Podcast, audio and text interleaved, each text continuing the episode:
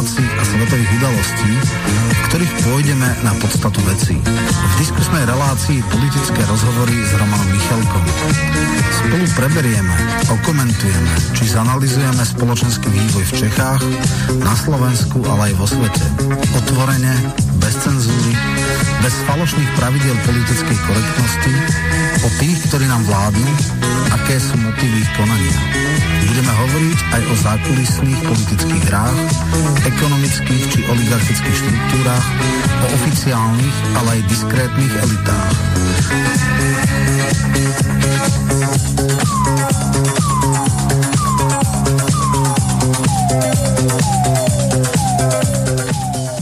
Vážené a milé poslucháčky a poslucháči, Prvýkrát vás vítam v novom roku v relácii politické rozhovory. Teraz budú s Romanom Michalkom, tak ako to bolo avizované. Zdravím Romana do Bratislavy. Ahoj Roman. Ahoj, pozdravujem teba a samozrejme aj poslucháčov a teším sa na zaujímavú debatu. No, verím tomu, že zaujímavá bude z toho dôvodu, že ešte ani nezačala, už nám poslucháči píšu, takže Začneme asi novoročným prejavom našej pani prezidentky. Nebudem to prehrávať celé. Vybral som tie najpikantnejšie veci, ktoré rozčúlili od blahu až neviem po koho, skoro každého. No, niektorí to hodnotili pozitívne, tak si to vypočujeme, potom to komentuješ.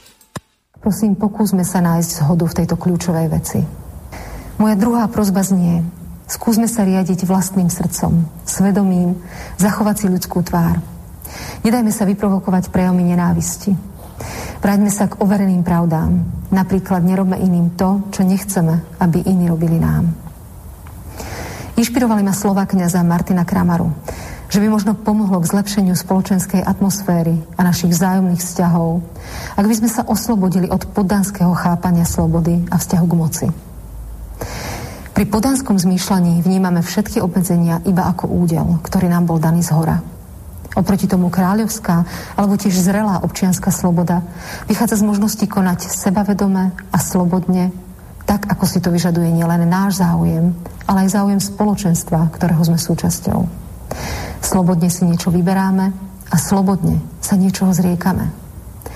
Zodpovednosť, slušnosť či ohľaduplnosť, ku ktorým sa prikláňame z vlastnej vôle, nepociťujeme ako diktát nariadení.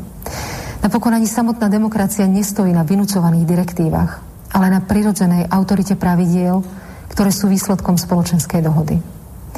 Rozmýšľajme teda kráľovsky, nie nevoľnícky. Náš život je vždy spojený s istými obmedzeniami a naše chápanie, náš spôsob reakcie na okolnosti do veľkej miery určuje naše prežívanie. Ak dokážeme potlačiť trecie plochy a konflikty medzi sebou, Naša zomknutosť bude obrovskou devízou nielen pri prekonávaní súčasnej krízy, ale aj v dlhodobom úsilí. Aby bolo Slovensko lepším miestom pre život, pre nás, ale aj pre naše deti.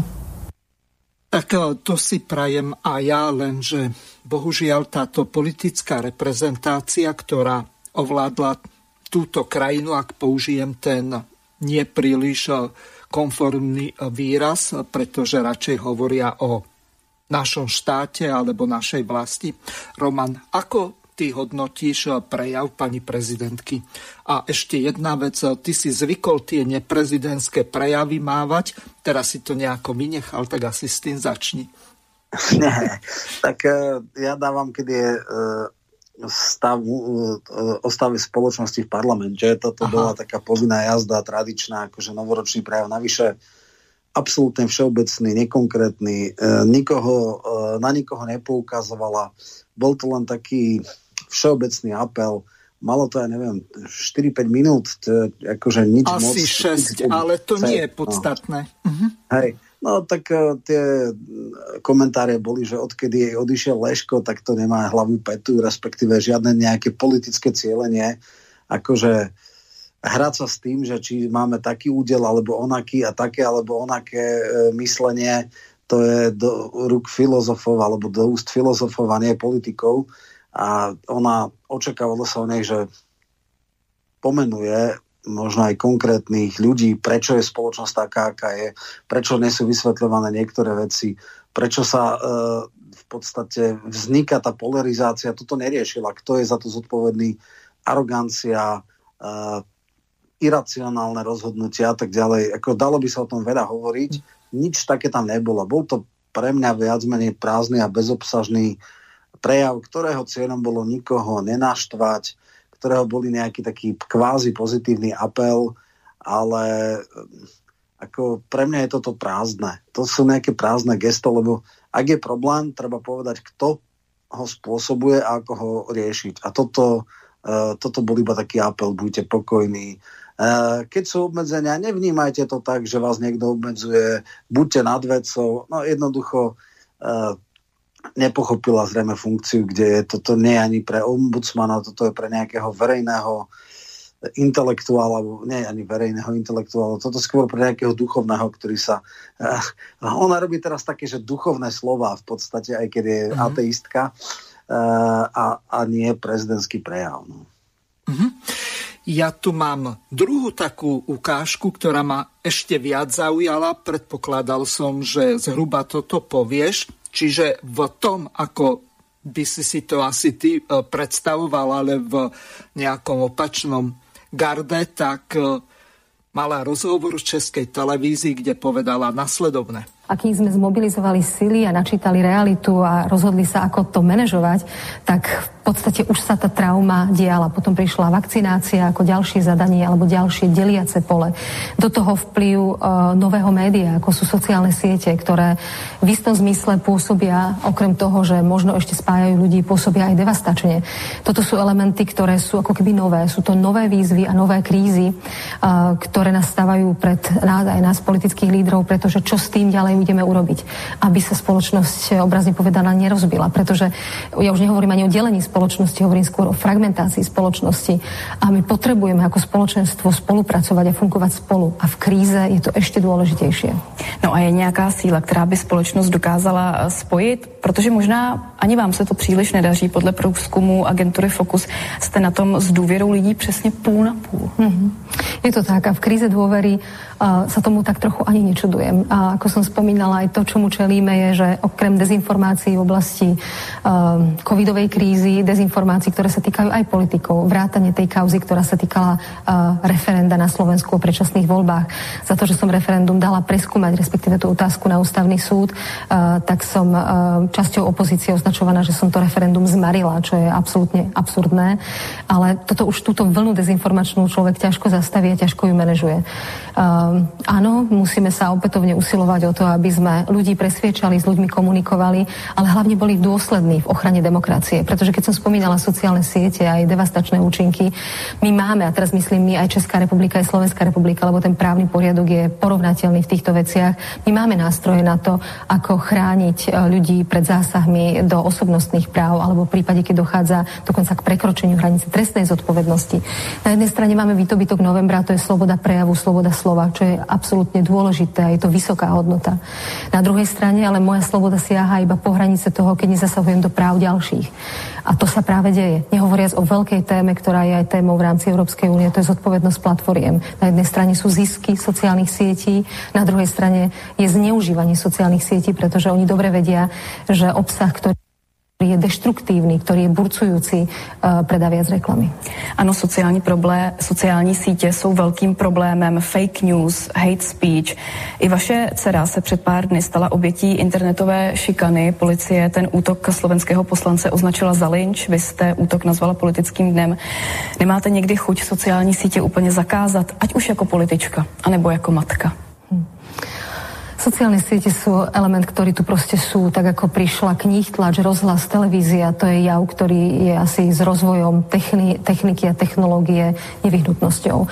Ale tak ako som naznačila v tej predchádzajúcej odpovedi, on nemá byť iba priestorom slobody, ale má byť aj zodpovednosťou. Jedno bez druhého nemôže fungovať. A toto sa presne deje. Toto sa deje, že niekto bez akýchkoľvek následkov, respektíve efektívneho vyvodenia zodpovednosti aj pri existujúcich nástrojoch, si na ten Facebook napíše čokoľvek. Vrátane zneužitia dieťaťa voči politickému oponentovi. A připustila jste si třeba v nějaký malý okamžik, že k funkci vysoce postaveného politika tohle trochu patří, že on nebo jeho rodina musí takové věci strávit? Nepripúšťam si to, že by bolo korektné alebo legitímne bojovať s politickým oponentom prostredníctvom detí. Každý politik, vrátane mňa a mojej rodiny, znáša už dosť. Či už je to strata súkromia, útoky, ktoré sa dejú priebežne.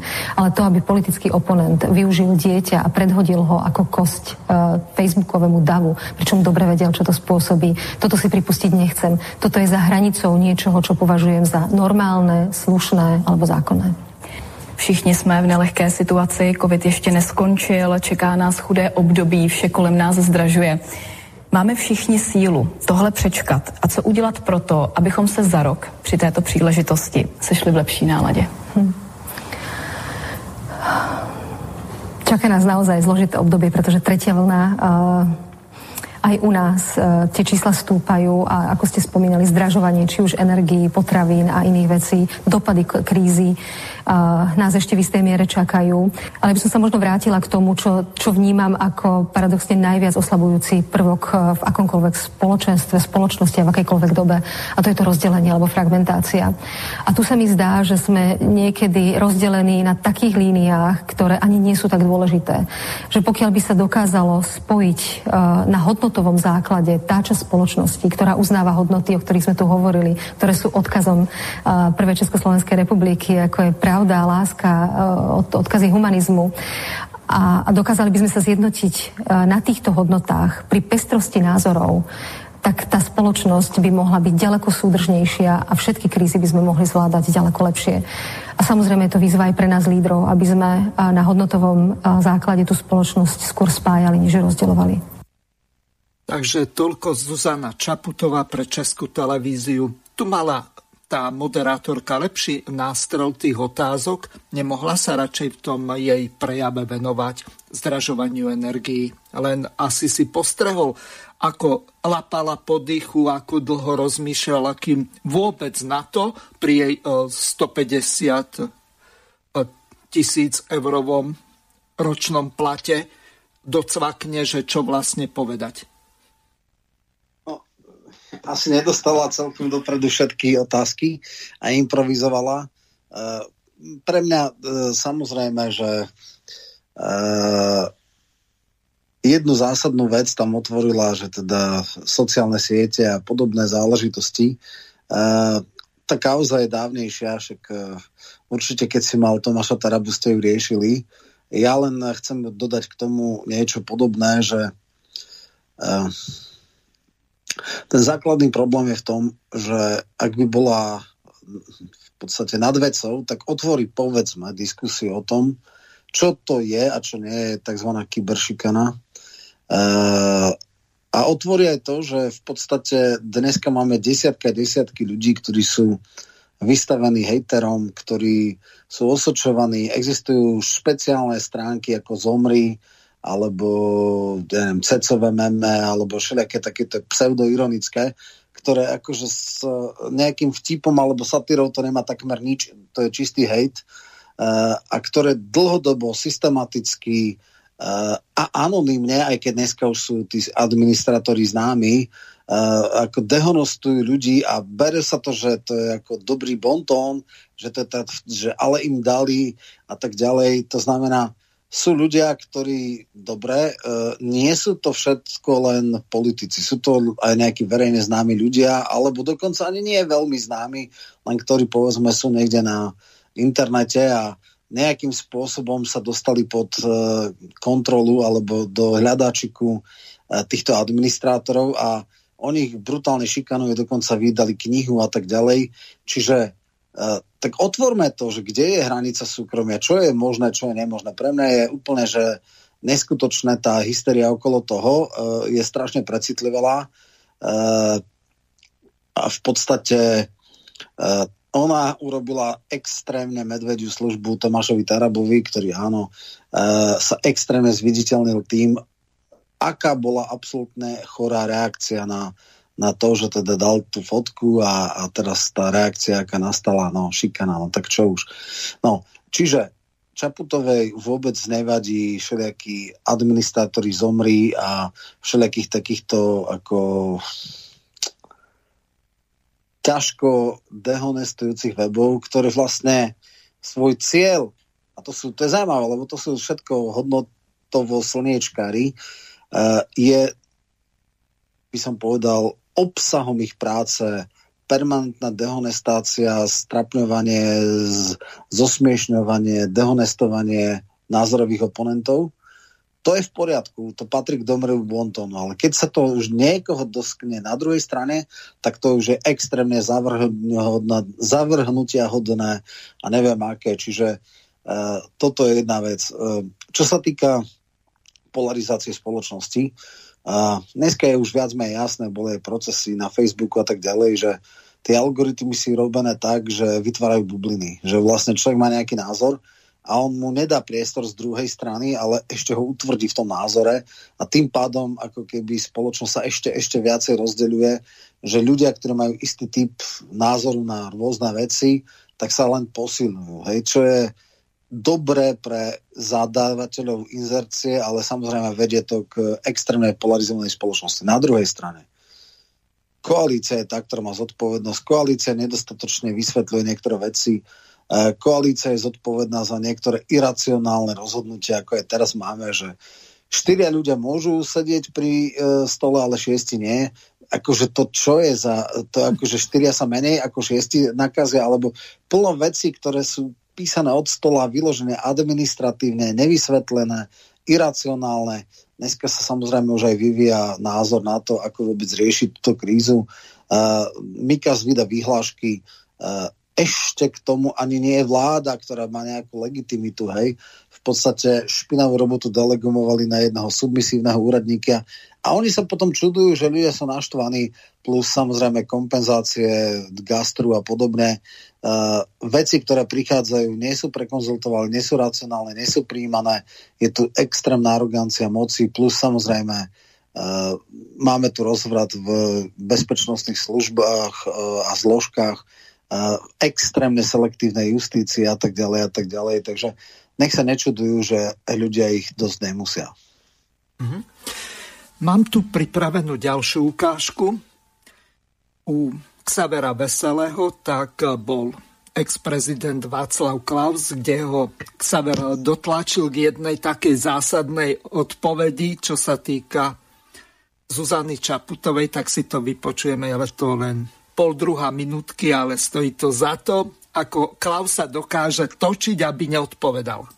A vaše slova, kdy jste citoval paní prezidentku Čaputovou, žiju v zemi, které nerozumím já si celkem neumím představit, že toto řekne prezident jakékoliv země o své, ze, o své zemi. Severem, máte nějaký špatný sběr dat. Tady, takhle jsem to našel. No ale the fake news, jo, to nic takového jsem neřekl. Já bych se velmi podivil, kdybych měl nějakou příležitost rozhovoru a 59. otázka, ne hlavní headline, přišla, co říkáte na výrok paní prezidentky Čaputové, tak bych tak jako pokrčil ramenama a říkal, no, to je podivný, prezident republiky by neměl říkat, že své zemi nerozumí, ale přísahám, že jsem na toto téma ještě ani sebe menší A slyšel výrok. jste ten výrok? Že padl Čet jsem ho, čet jsem ho někde jako jenom jako zprávu. Kdyby to byla pravda teoreticky, má toto právo říct uh, prezident jakékoliv země? Sever, mě nutíte k tomu, aby byl headline, že Klaus Uxavera napadl slovenskou prezidentku, tak ne, ne, ne, vy tu odpověď ne. znáte. Může nebo nemůže? Tak normální prezident podle mého názoru nemůže. No Roman, máme normálnu prezidentku podľa Klausa. No, ťažko to išlo do neho, vy, vy, ako sa len dalo, ale nakoniec sa povedal, že nie. No, tak ako, uh, oni sú teda určite z iného cesta, to, to o tom nie je pochyb, hej, že uh, ona je slniečkárska, on je teda taký ako v podstate v hodnotách konzervatívny. Uh, no, uh, nejde si ďaleko po ostré slovo, ale teraz sa snažil byť akože diplomat. ako ex-prezident diplomat. Presne tak, presne tak. Mm-hmm. Ešte mám tu jednu ukážku, kde u Ficovej obľúbenkyne Moniky Tódovej bola Zuzana Čaputová a ten rozhovor bol parádny.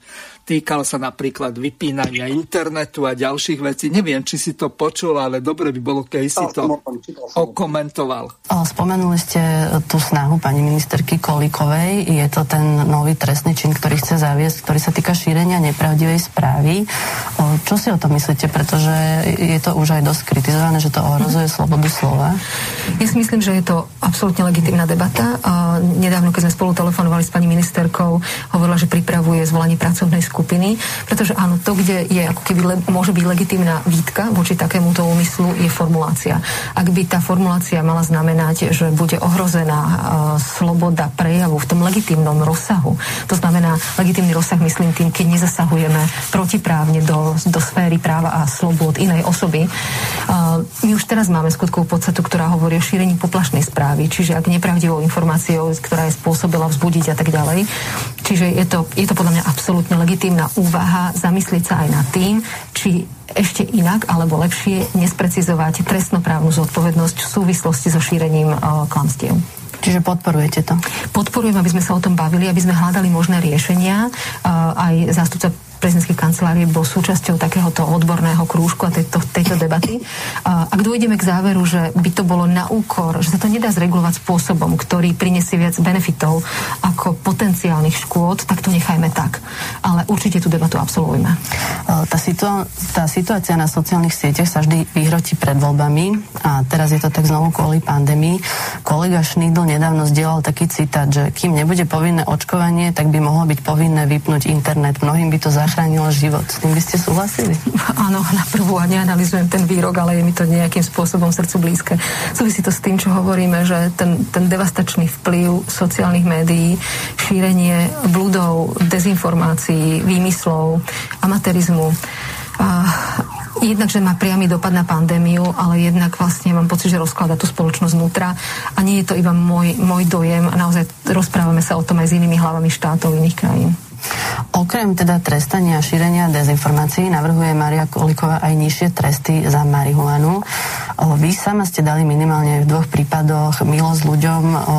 Išlo o prípady, ktoré sa týkali marihuany. Súhlasíte s tým znižením trestov? Súhlasím. Neviem, či som videla teraz posledné znenie toho návrhu, ale absolútne s tým súhlasím. Mne naozaj príde ako keby na stôl už na konci toho príbehu žiadosť o milosť v prípade ľudí, ktorí boli odsúdení nie za distribúciu, ale za držanie pre vlastnú potrebu. A v jednom prípade išlo o chlapca, ktorý bol odsúdený na 10,5 roka, pričom mal teda malé množstvo pre vlastnú potrebu, síce opakovane, ale považujem to za úplne absurdné vzhľadom na iné návykové látky, ktoré sú spoločensky tolerované. My už v tomto nie sme civilizovaná krajina, súhlasíte? Súhlasím s tým, že tá úprava v zahraničí e, je posunutá viac nie do trestnoprávnej roviny, ale do roviny skôr sociálnej starostlivosti a pomoci. No, veľmi komplikované. A nie je komplikované, no tak ukázalo sa, aká, uh, aké je naozajstné zmýšľanie Čaputovej. No, prvá základná vec, chvála Bohu, zdá sa, že ten, tá iniciatíva Kolikovej, že bude trestne stíhať fake news, to už dokonca tuším aj Šeliga povedal, síce to povedal tak, že zdá sa mu nešťastné za hlúposť niekoho trestne stíhať, ale je jasné, ani Saska dokonca, v podstate dneska už vlastná Saska minimálne teda ústami Sulika nie je ochotná ísť do takýchto divočín, takže toto je podľa mňa zmetené zo stola, tento paragraf nebude. Samozrejme, čo sa týka vypnutia internetu, tak to bolo myslené nie doslovne, ale v nádsázke ako nejaká taká akože uh, parabola. Ale uh, tam sa ukazuje to bolševické myslenie týchto, týchto moderátorov a, ľudí z denníka N a podobné. Chvála Bohu, ako je to ďalšia vec, ktorá napríklad ja by som do tohto súdka pripojil. Je to teraz tá známa kauza vo Varíne, kde chcú trestne stíhať poslancov za to, že si dovolili nepodporiť jeden návrh zákona teraz úplne odfiltrujme, že teda či, aká je to ulica, čo je to za ulica a aké sú motivácie, ale toto už je ďalší a vyšší level tom zmysle, že niekto je stíhaný za to, že, že neurobi niečo, nie že urobí, to už je úplne, Procházka mal veľmi zaujímavú analýzu o tom, že kde sa toto zastaví, uh, premenovanie ulice Jozefa Tisu, jednak teda v 92. roku, to je inak dneska už absurdné, že to bolo možné a všeobecne prístupné a akceptovateľné. Neviem, či to nebolo aj viacej ulic. Dneska samozrejme premenovanie ulice znamená, že ľudia si musia vymeniť doklady a všelijaké tieto, je to plno administratívy, je to ne, uh, problematické zrejme. Tí ľudia si na to zvykli, nemajú s tým problém. Ale predstava, že niekto dá návrh a za to, že niekto si dovolí nepodporiť návrh, má byť trestne stíhaný, toto už je úplne mimo. Hej, to je, keď už teda chcú, nech teda na, vydajú poslanci návrh zákona, že názvy ulic alebo námestí alebo neviem čoho po istých osobách, ktoré majú kontroverzné, je ne, nezákonné. Román, kontrolná otázka. Zrušia no. potom aj Tisovec ako mesto? Aj no, to môže byť po Tisovi. však to, nie, je, je, to, je to choré a teraz hovoríme od hlia do noc od toho, že kto to bol. Ja tiež som bol prekvapený, že niečo také prežilo až do roku uh, eh, 22, hej. Zas treba si pozrieť kontext historický. Ja si ešte pamätám, ako na, na Hviezdoslavom námestí boli verejné modlitby za blahorečenie Tisa ako mučeníka, ktorý zomrel za viec, vec cirkvi a boli rozdávané E, teda e, modlitby za blahorečenia, svetorečenia, boli iniciatívy, ktoré sa o niečo také pokúšali a e, známy prejav biskupa Tkáča, Alojza Tkáča na ružomberských oslavách Jelinkových, kde hovoril, že neverí, že by ty sa niekedy niečo zle urobil a podobne. Hej, tak dneska to už je úplne sci-fi ale jednoducho bola taká doba, vtedy to bolo normálne, respektíve ten priestor na diskusiu bol podstatne otvorenejší. No a dneska je toto, toto už akože to je brutálne overtonové okno, toto, toto blokuje všetko. Navyše je všeobecne známe, že poslancov nikdy nemôžu, teda Národnej rady nemôžu nikdy a za žiadne okolnosti ani po skončení mandátu stíhať za akékoľvek hlasovanie, či v pléne alebo na výboroch. E, nejaká analogia by mala, nie to teda v ústave, ale keď môžu samozprávy alebo teda zástupcové ľudí na vyššej úrovni, malo by to byť aj na nižšej. Není judikát, neviem, teda verím a dúfam, že uh, žiaden prokurátor, teda Hons asi by si to zobral, ale normálny prokurátor s elementárnou mierou súdnosti to ne, nezobere a nezačne trestné stíhanie, ak áno, bude to veľmi zaujímavé, lebo toto je veľmi, veľmi zásadný precedens. Čiže, čo je podstatné? Ľudia, no. ktorí argumentačne prehrávajú, alebo nie sú schopní jednoducho podľa nich ho si vyvracať v nejakej otvorenej demokratickej diskusii, prišli s tým, že budú nepohodlné názory trestnoprávne stíhať. Ale toto je normálne, že návrat do totality. Ak niekto za iný názor, než mám ja, bude trestnoprávne stíhaný, tak to je koniec. A takéto tupé bolševické myslenie eh, jednoducho má Koliková a mnohí ďalší a, a prezidentka Čaputová to podporuje. No tak to, je, to sme sa teda dotiahli kam si. Ale však fajn, aspoň ukazuje svoju pravú tvár. Ak si niekto myslí, že ona je taká vlastne milá, ne, e, nekonfliktná, nepod, teda nepríjemná osoba, ktorá každému chce vždy usmievava, no tak pod touto máskou sa skrýva aj niečo oveľa, oveľa problematickejšie. Roman, tu je dôležitý článok 73 Ústavy Slovenskej republiky, kde sa poslanci riadia podľa svojho vedomia a svedomia a nie sú viazaní príkazmi. Čiže tomu poslancovi, aj keď je na nižšej úrovni, tak niekto dáva príkaz, ako on má hlasovať. Veď e, toto je absurdnosť bez ohľadu na to, že akými dvaja máme rozdielny názor napríklad na TISA ale v tomto prípade je to dosť taká ošemetná záležitosť. Máme volajúceho poslucháča, dáme mu možnosť. Pán poslucháč, ste e, vo vysielaní. Nech sa páči, môžete hovoriť. Dobrý deň, pán Hazucha, ďakujem, že ste ma tak narýchlo prepojili. Ja sa chcem opýtať pána Michalka, keďže sa zaujímalo, zaujímalo, no, zaujímalo špecifikoval to obdobie e, povojnové, vojnové a spomínali ste pána Tisu. Ja sa chcem opýtať pána Michalku, že či by vedel povedať jednoznačne, že toto obdobie bolo negatívne pre nás ako Slovensko, keďže niektorí sa o toho bráňa hej, a, a to, čo všetko robil e, pán Tiso. A doplňujúca otázka ešte, či aj študoval záznamy e, toho obdobia aj zo zahraničia, mimo územia Slovenska. Napríklad ako prejav, keď mal v Rakúsku v Kemelmunsteri v, tzv.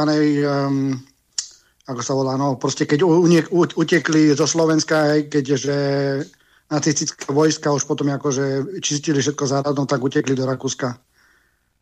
Môžete no, mi odpovedať. Ja, hej, jasné. V Kremlmusteri poznám, to bol evakuačný e, tábor, kde teda elity slovenského štátu odchádzali a chceli ísť teda do tej americkej zóny. A samozrejme obdobie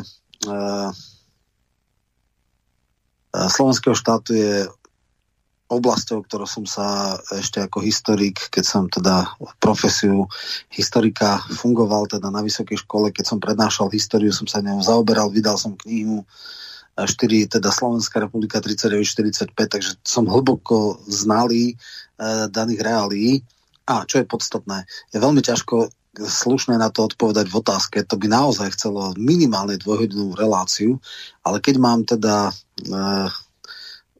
dať to do nejakých, ja neviem, troch, štyroch TS, tak e, samozrejme, že režim Prvej Slovenskej republiky bol autori, au, autoritatívny, ale samozrejme, keď to porovnáme s 50 rokmi a podobné, tak sa to nedá porovnať. E, v podstate bola vtedy politika možného, e, proces s Tisom bol taký, aký bol, bol silne a, ovplyvnený dobovou politickou situáciou a sú niektoré absurdity, že ľudia ako Tuka, dobre, Tuka bol odsudený tiež stresmor, ale Šanomach, ktorý bol veľmi tvrdým iniciátorom deportácií, tak dostal iba 28 rokov a nebol vôbec popravený a práve paradoxne sa robil všetko preto, aby týchto radikálov z Hlinkovej gardy a e, tú tukovú frakciu v slovenskej politike brzdil, eliminoval. Môže, môžem, pán, pán Michalko, no. môžem do toho vstúpiť? Dobre, že, že ste to povedal. No. Pretože ja neviem, e, ja mám 46 rokov, uh, sú ľudia, ktorí sú starší, sledujem aj, aj reláciu Korene, ale ja, mňa, mňa zaraža, že, že povedzme staršie vekové generácie ktoré sú súčasne aj v politike, nedokážu e, pozrieť sa na tú situáciu, aká bola a spájajú napríklad slovenský štát so, s, link, s linkovou aktivitou. Preto som dal túto otázku, že či ste poznali, e, alebo poznáte tie, tie zaznamy zo zahraničia, ako z, jak sa to volá, z exilu, tak sa to volá z exilu. Ano. A že či spomeniete to obdobie, keď, keď Hlinkovci proste spolupracovali s tou, s tou čiernou stranou a preto malo by sa byť, e, jak ste povedali, že keď že na, to, na to by mala byť dlhá diskusia. Ja, ja už mám čierne oči aj v Českej akadémii vied, ktorá si neplní svoju úlohu a prácu. Akadémia ale... je ideologickým pracoviskom, to vôbec... No jasné, jasné. Istý, čas, istý čas boli posledné uh, azyl uh, pre slobodné bádanie možno na historickom ústave Mátice Slovenskej, ale ani dneska už to neexistuje. A niektorí veľmi výrazní, uh, odvážni a veľmi vzdelaní historici typu Martina Láska sú dneska úplne vytesnení. Uh, ja som ale teda študoval v ranných 90. rokoch, kedy bolo úplne samozrejme, že uh, profesor Vnúk alebo profesor Ďurica uh, boli bežne pozývaní do televízií a proti ním bol samozrejme či už Kamenec, alebo Dušan Kováč, alebo niekto iný. A jednoducho interpretovali toto obdobie slobodné, argumentačne, demokraticky a ten poslucháč si sám urobil názor, mal argumenty jedných, argumenty druhých, uh, padli tam veci, ak tam boli nejaké drobné nepresnosti, druhá strana ich mohla skorigovať a človek si urobil názor. Dneska je situácia úplne inak. Dneska je presná jediná a nemená pravda, ktorú e, musí každý prijať. Nie je možné rozmýšľať, nie je možné hľadať sám tú cestu, nie je možné si sám interpretovať veci, e, ale kto sa o milimeter e, odchýli od jediného kanonizovaného kanonického, e, kanonickej interpretácie e, dejín, tak je v najlepšom prípade vytesnený z akademických štruktúr. Pán Michalko, doplňujúca, no. pán Michalko, doplňujúca otázka. No. Ja hodnotím, ja som si naštudoval aj niektoré dokumenty zo Slovenskej akadémie vied v rámci e, voľného čítania na dobrú noc, tak nazvem. Hej. Ale v, v rámci toho, čo ste vy urobili, ale čo ste zosumarizovali, môžete povedať z vášho pohľadu, že dotyčný pán Tiso jednoducho stál na strane slovenského národa a prikláňal sa k tomu, aby jednoducho urobil maximum, čo mohol? dá sa takto.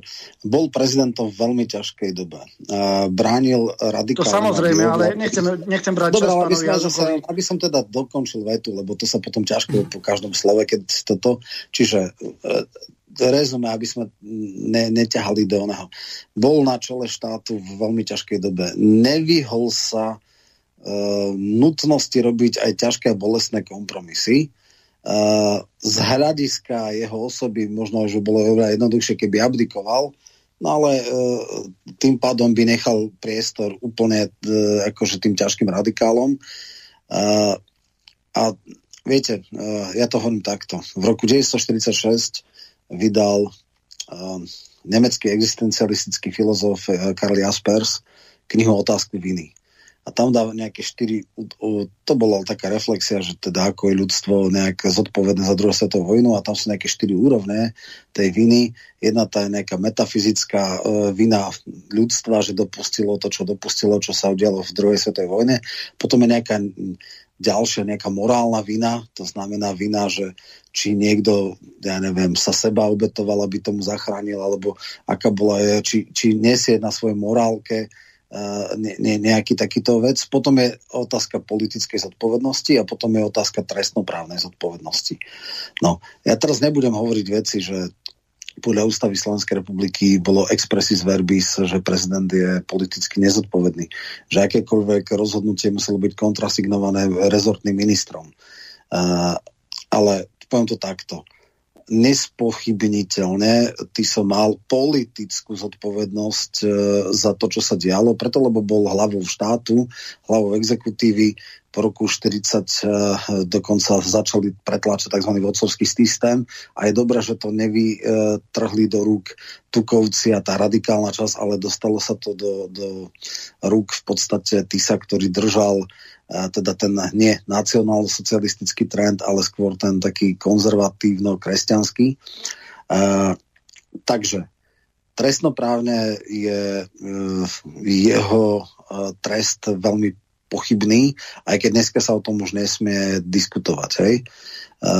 Všetci ostatní lídry typu NM alebo aj Háchu a tak ďalej nedostali hrdelné tresty, on dostal. A čo sa týka politickej zodpovednosti, bolo jasné, že nemohol po prehranej voľbi ďalej byť v politike a jasné, že politickú zodpovednosť niesol, morálnu takisto, ale uh, viete, toto tu, čo dneska uh, riešime na Slobodnom vysielači, by sme nemohli v RTVS a nikde inde.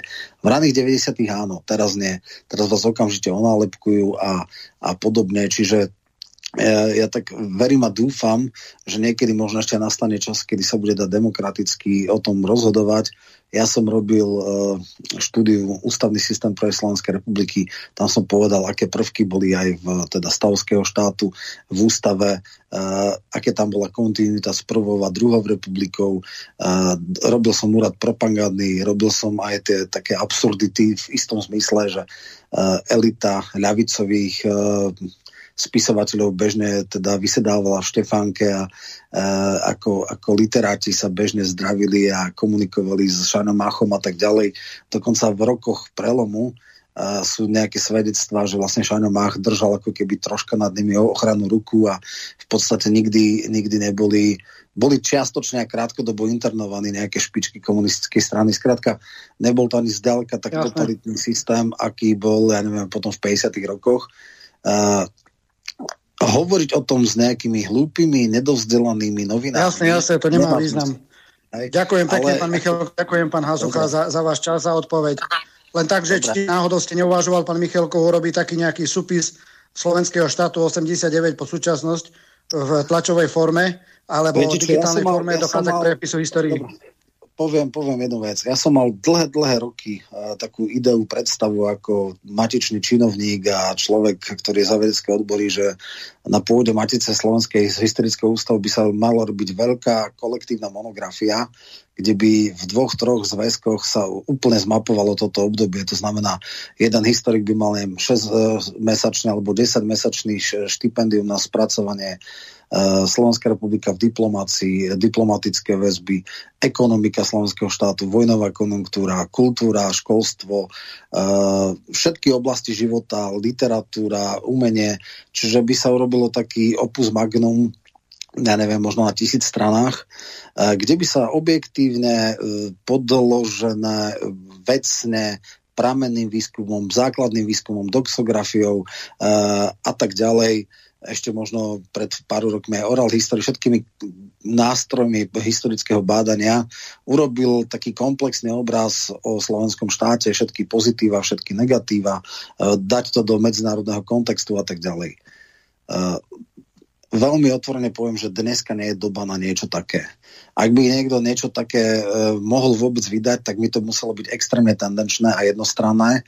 Takže možno zase je to doba pre šuflíky, možno, že nejakí uh, ľudia, ktorí uh, majú tu uh, vôľu niečo také urobiť, si to duma budú niekde do šuflíka písať, pripravovať a čakať na dobu, kedy náhodou znova ešte budeme žiť v demokracii, ale dnes nie je doba na to vydať takúto, takúto knihu. Každá inštitúcia, každé vydavateľstvo, ktoré by si dovolilo objektívne vydať e, neideologicky interpretovanú e, monografiu alebo kolektívnu monografiu alebo nejaké súborné dielo o slovenskom štáte by bol okamžite pod paľbou e, nepríčetnej kritiky médií.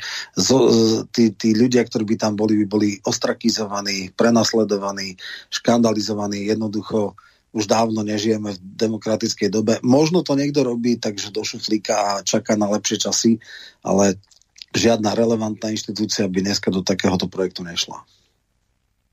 Premostím túto tému jednou otázkou od poslucháča, ktorý nám ju poslal ešte pred začiatkom relácie, píše Dobrý deň, prosím okomentujte situáciu vo vojensk- v oblasti vojenskej podpory NATO a nepriateľský postoj voči Ruskej federácii.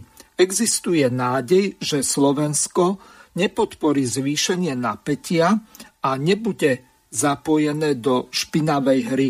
Zrejme poslucháč má na mysli tú obranú zmluvu, ktorá je teraz Naďom a spol.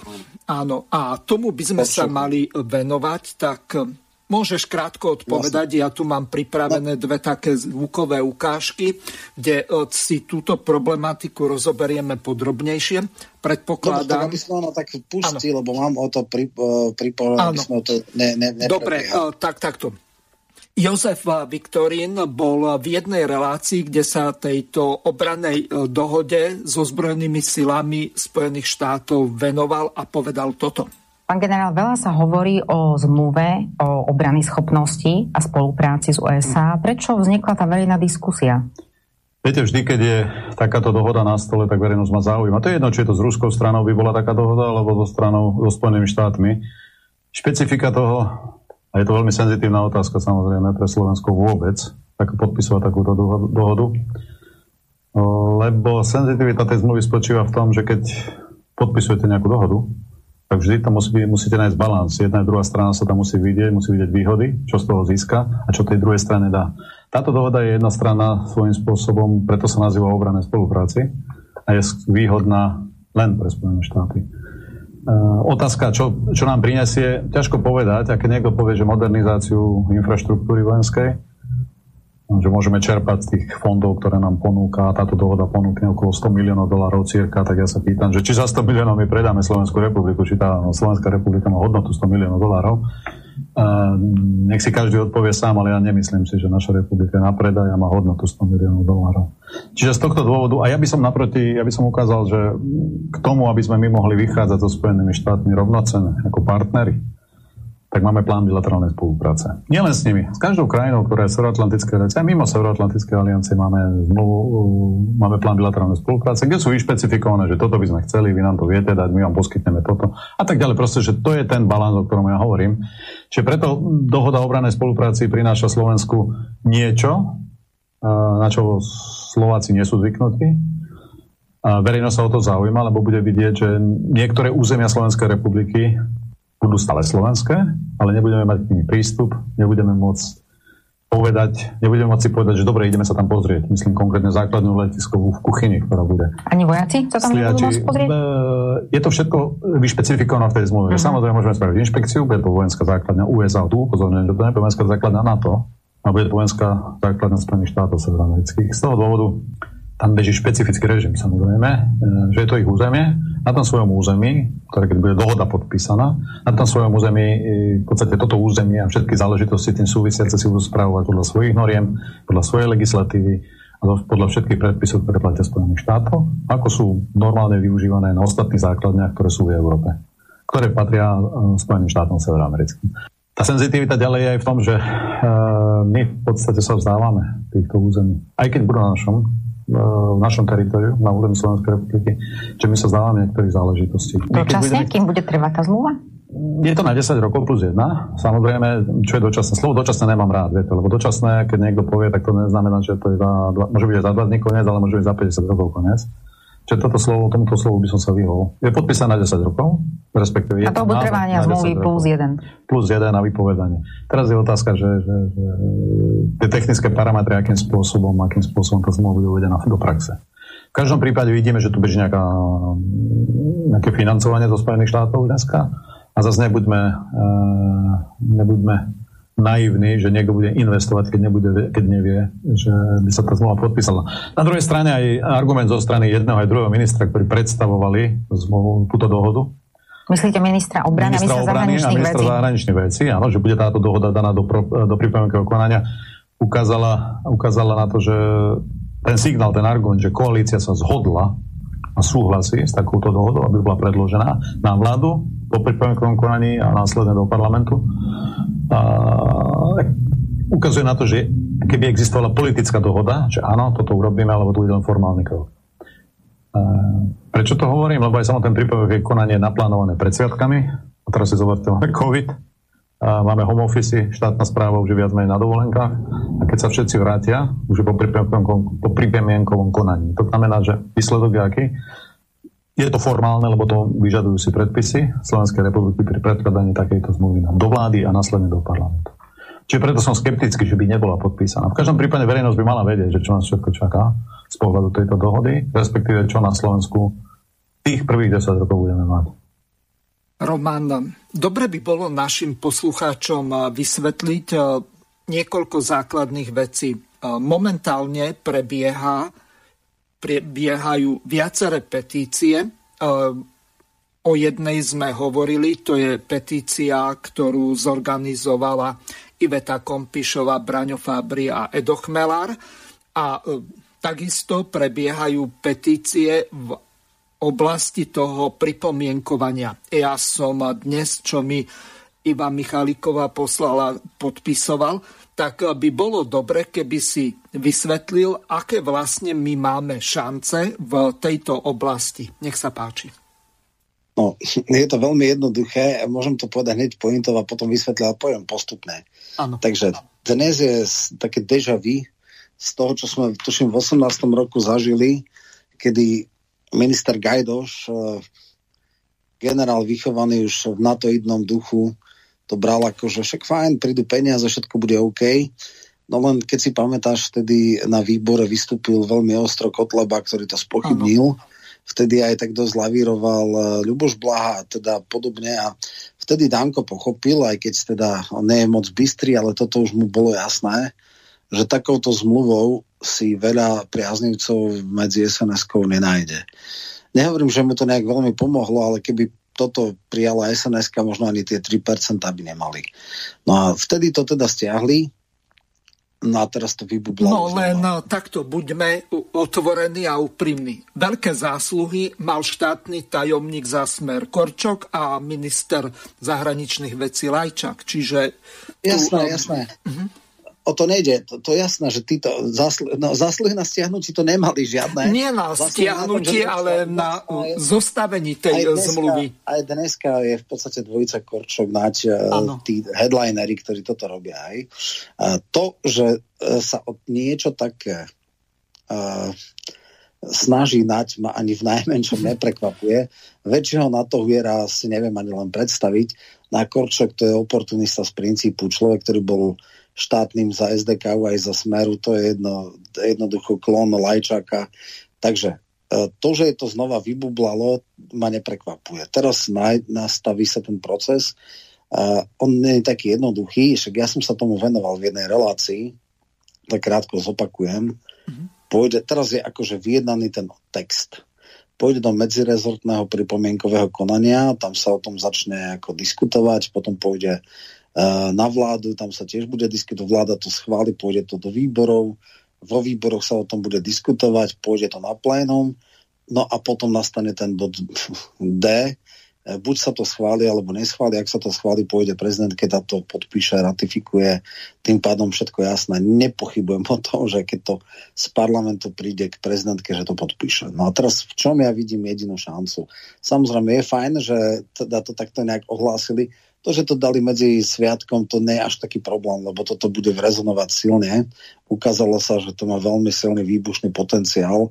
Chvala Bohu, opozícia ostala v strehu a e, Blaha je oveľa aktívnejší pri kritike tejto zmluvy ako v čase, kedy bol v koalícii. E, a teda, ak by som mal ja povedať, ako to vidím, tak ja hovorím, že e, obávam sa, že nejaké občanské iniciatívy nebudú mať e, veľký vplyv na to, pretože e, jediné, čo môže zastaviť ratifikáciu tejto zmluvy je to, že Igor nám znova precitne.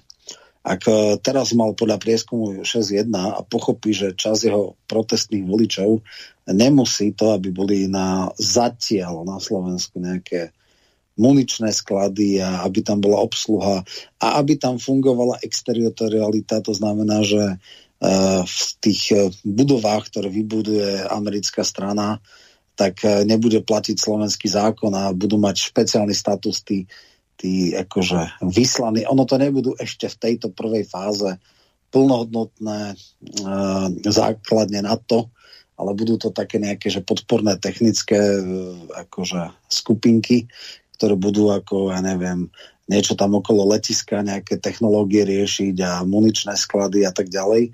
Takže e, to bude také, že prvý krok, hej, keď vieme, že Kiska raz povedal, e, nepochopiac a nechápuc, že kde žije, že jeho najväčším snom je, aby v Poprade bola základňa NATO, no tak akože sorry. E, toto je taký akože prvý krok k naplneniu ho. A čo to môže stopnúť? Ak Igor pochopí, že tých 6 môže byť kľudne aj 4 a že keď takúto extrémne nepopulárnu vec uh, hrubo a násilne presadí, takže je záverečná konečná a vtedy dá spiatočku a urobí ďalšiu etidu a začne nadávať na NATO, tak samozrejme jeho pucflek uh, nať uh, stiahne chvost a tento Glvačová podlžtaška sa usmeje a začne vymýšľať nejaké dristy, že ešte nenastal čas alebo čo. Čiže e, no, táto... Roman, takto, rozoberme si to. Máme tam rôzne frakcie. Jedna je okolo Hegera, ktorá bude držať alebo kryť chrbát Naďovi. Potom tam máme tých katolických oportunistov okolo Záborskej tí sa priklonia tam, čo im bude vyhovovať, čiže Igor je tam veľmi slabý v krámflekoch. Aby no, nie, nie, nie, nie, pozor, Heger o ničom nerozhoduje. Keď uh, Igor zatlieska bičom, tak uh, v sekunde sa ohne nať zobral mu 200 miliónov, e, usmial sa, priblblo a povedal mňam, mňam a v pohode. Čiže najprv mal veľké asilácké reči nať, že 2% e, HDP je nutné, nevyhnutné, že šetri kríza to nie je podstatné, ale záväzky voči NATO a našim spojencom sú sveté a posvetné a nedotknutelné. Nikto nebere vážne a nikoho nezaujíma, čo si, čo si myslí Heger. Heger je tá najväčšia, to je tá esencia podržtaškovstva. Čiže keď uh, Igor zaplieska bičom, tak jednoducho uh, ohnú všetci chrbát. Uh, títo oportunisti, v podstate tam sú dvaja. Koľkokrát, uh, koľko výrazných osobností je voľane. Teraz prvýkrát, nekonečne trapne, uh, uh, robil české drama uh, Dedole z uh, uh, no, uh, minister bývalý uh, polnohospodárstva, lesník uh, Mičovský. A ako to skončilo? Skončilo to tak, že nakoniec vďaka nemu podporil uh, teda zákon o tých uh, parkoch. Jediní dvaja, ktorí odišli, bol Čepček a Krošlák. Hej. Všetci ostatní sú, sú extrémne servilní, to znamená, tam neexistuje nejaký odpor, tam jednoducho zaplieska Igor Bičom. Nemá to síce žiadnu logiku, lebo všetci pôjdu nakoniec, e, ale jednoducho aj tak slúžia z princípu, slúžia pretože sú to nulové osobnosti, antiosobnosti, jednoducho pozbieranci, nuly, ktoré za normálne okolnosti by sa v živote nedostali do parlamentu. Takže v tomto nie je problém. No a samozrejme, e, za ľudí ako proamerická strana Saska Deto e, v opozícii, v politických stranách nevidím veľký odpor. Možno, že e, oportunista Boris, keď vidí, že mu padnú preferencie, začne vymýšľať a lavírovať, lebo to je človek, kde vietor tam pláž, ktorý nemá nejakú hodnotové ukotvenie, ale e, neobávam sa, jediné, čo môže zastaviť ratifikáciu tejto zmluvy, je prudký pád e, preferencií. Ak naozaj bude 3-4 mesiace, ja teda vidím, že ten časový horizont je, že v priebehu roka 22 sa o tom bude diskutovať.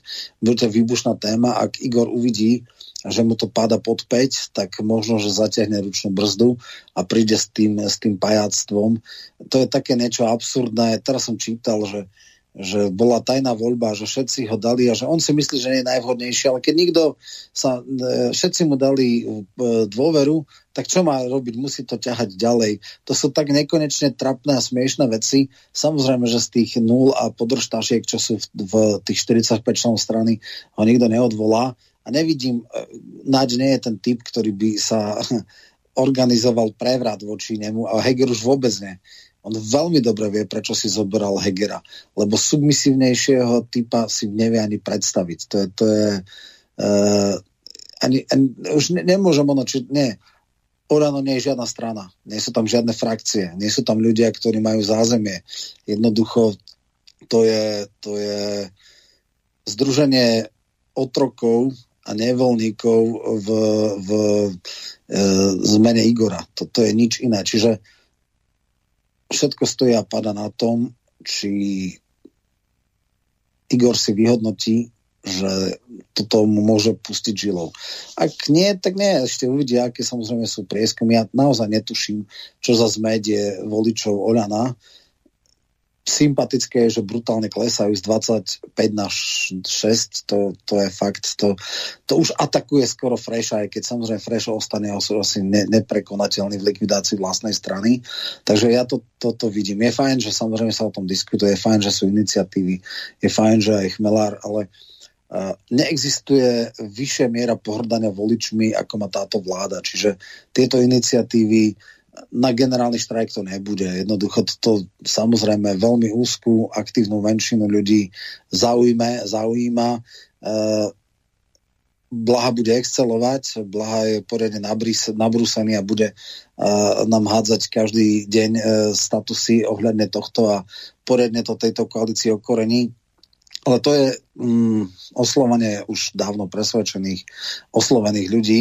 Tam uh,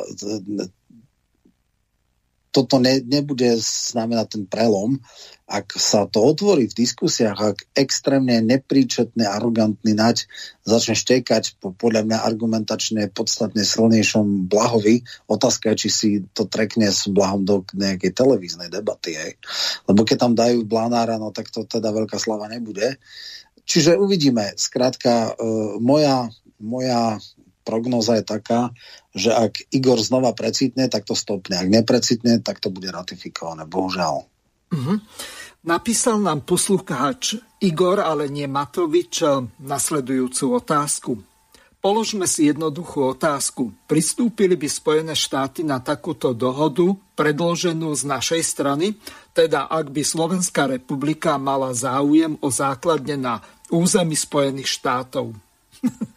No. Samozrejme, že to je úplne absurdná otázka. Samozrejme, že nie, ale e, Amerika si stále myslí, že je globálna veľmoc a my sme aj jeho poddaní, my sme jeho pašalíky, my sme jeho vazalské štáty s kolaborantskou vládou, tak prečo nie? Občas je chyba v systéme, Uh, tuším, že 23 z 26 uh, krajín na to už uh, takúto zmluvu majú. A aj Korčok teda mal tu freudovské prerieknutie, mal som to na Sputniku, mal som to ono, čiže ja som sa tomu venoval, takže samozrejme predpokladám, že otázka poslucháča je čiste rečnícka alebo ironická a veľmi dobre vie, aká je odpoveď.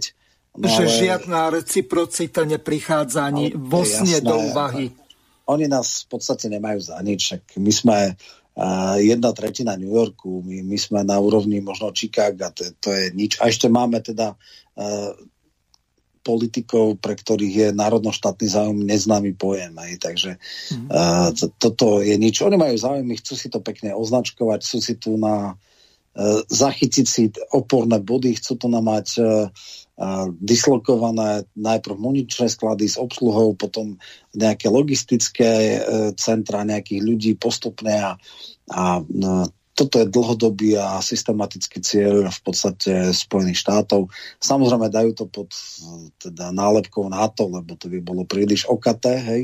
A e, čakajú len, kedy príde kolaborantská vláda. Nepochybujem o tom, že v sekunde by im to odmával Zurinda, však vieme, čo robil s preletmi a podobne.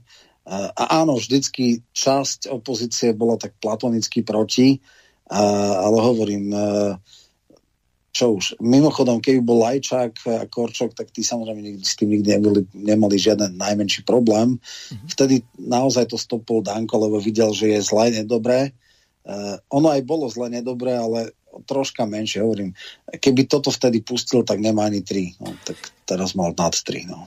no, neviem, či je to tá ukážka, ale o Matovičovi, keď precitol, tak mám uložené toto. Precitol som z toho, že USA sú garantom bezpečnosti a záruky medzinárodnej stability. Podľa môjho názoru USA sú dnes chaos svetovej politiky a nie jej majakom. Uvedomujem si, že toto je zásadný rozdiel voči tomu, s čím ma ľudia do parlamentu volili. No tak eh, čo má na to? No treba mu to na tlačovke dať. Bolo by fajn, keby prišli nejakí novinári a keď sa toto bude, tak pustili to Jarkovi Naďovi, že mm, ako otvára priestor pre teda základne na to, ale, ale že jeho boss hovorí, že oni nikdy neboli garantom stability a nejakej slušnosti a, a že teda na čo, keď jeho boss takto precitol. No vtedy samozrejme to za, zaklincoval takou extrémnou absurditou, že, že ona Remišova to nemusí, teda Nať a Remišova to nemusia a že on teda bude dúfať, že ho nevylúčia zo strany. Zo strany to nie sú a že zaklada frakciu svojej štvorčlanej strane vtedy. Mm-hmm. Hej, čiže neviem, s Jurinovou alebo neviem s kým proti Naďovi a Remišovej. Ako fajn, úplne, že klasika kebyže píšem absurdnú hru, ktorá je v Pinelke v Pezinku, tak toto presne akože napíšem, hej, že uh, normálne odcitujem uh, túto etidu Igora, a toto by ani Havel, ani iný, uh, ani Beckett, ani neviem kto nenapísal, nevymyslel takúto absurditu. No ale samozrejme, že Igorovmu slovu nemá zmysel vôbec uh, teda nad jeho výrokmi normálny človek už vôbec ako nemôže ich absolútne brať vážne. Čo sa ráno sa zobudí a tak, také lieky ešte nevynášli, aby ho nechali v príčetnom stave, takže, takže v istom zmysle nám to môže dávať nádej, že znova precitne a to, čo sa Naď tu na ako 9 mesiacov bude snažiť presadiť, tak jeden, uh, jedno zlé vyspanie, alebo pre nás dobré vyspanie môže všetko zmariť. Uh, pretože jemu nikto sa nedovolí akože oponovať, pretože to sú také osobnosti. A naozaj to, keby som hovoril, keby si to mal nejakého jeho ošetrujúceho lekára, teda povedal by, aká je prognóza, ako sa to vyvíja u neho s tými názormi a že či by on tak vedel otestovať, že pol roka, keď sa o tom bude diskutovať a budú mu padať preferencie, že čo urobí, ten jeho ošetrujúci lekár by to vedel určite skôr predpovedať ako ja. Poslucháč Juraj sa pýta, Pán Michalko, neviem, či ste postrehli, ale Igor Matovič ide znižovať platy poslancov z tých eh, viac ako 5000 eur na priemernú mzdu v národnom hospodárstve. Aký je váš názor na toto? Alebo to súvisí eh, s tými 6%, čo mal v poslednom prieskume, že zás Igor sa snaží niekde loviť? E, to je úplná absurdita, akože e, prvá základná vec, on o tom vôbec nerozhoduje, o tom rozhoduje e, poslanecká snemovňa, respektíve parlament. On už dal aj že najnižšiu mzdu a všelijaké absurdity. Toto, toto nemá uh, zmysel vôbec komentovať. Jednoducho dneska je nastavený nejaký automat. Ten automat je nastavený ale s tou takou korekciou, ktorú dal uh, Sulík a tá je, e, tam dáva nejaké 3 alebo 4 parametre, nie je to iba trojnásobok priemernej mzdy v národnom hospodárstve, ale keď je nejaký veľký deficit, tak sa o nejaké malé percentá znižuje. Takže teraz im jemne poklesol plat oproti minulému roku, lebo deficit sa zvýšil. Uh, ale samozrejme predstava, že si sami znížia dobrovoľne z lásky k Igorovi na priemernú mzdu je úplne absurdná.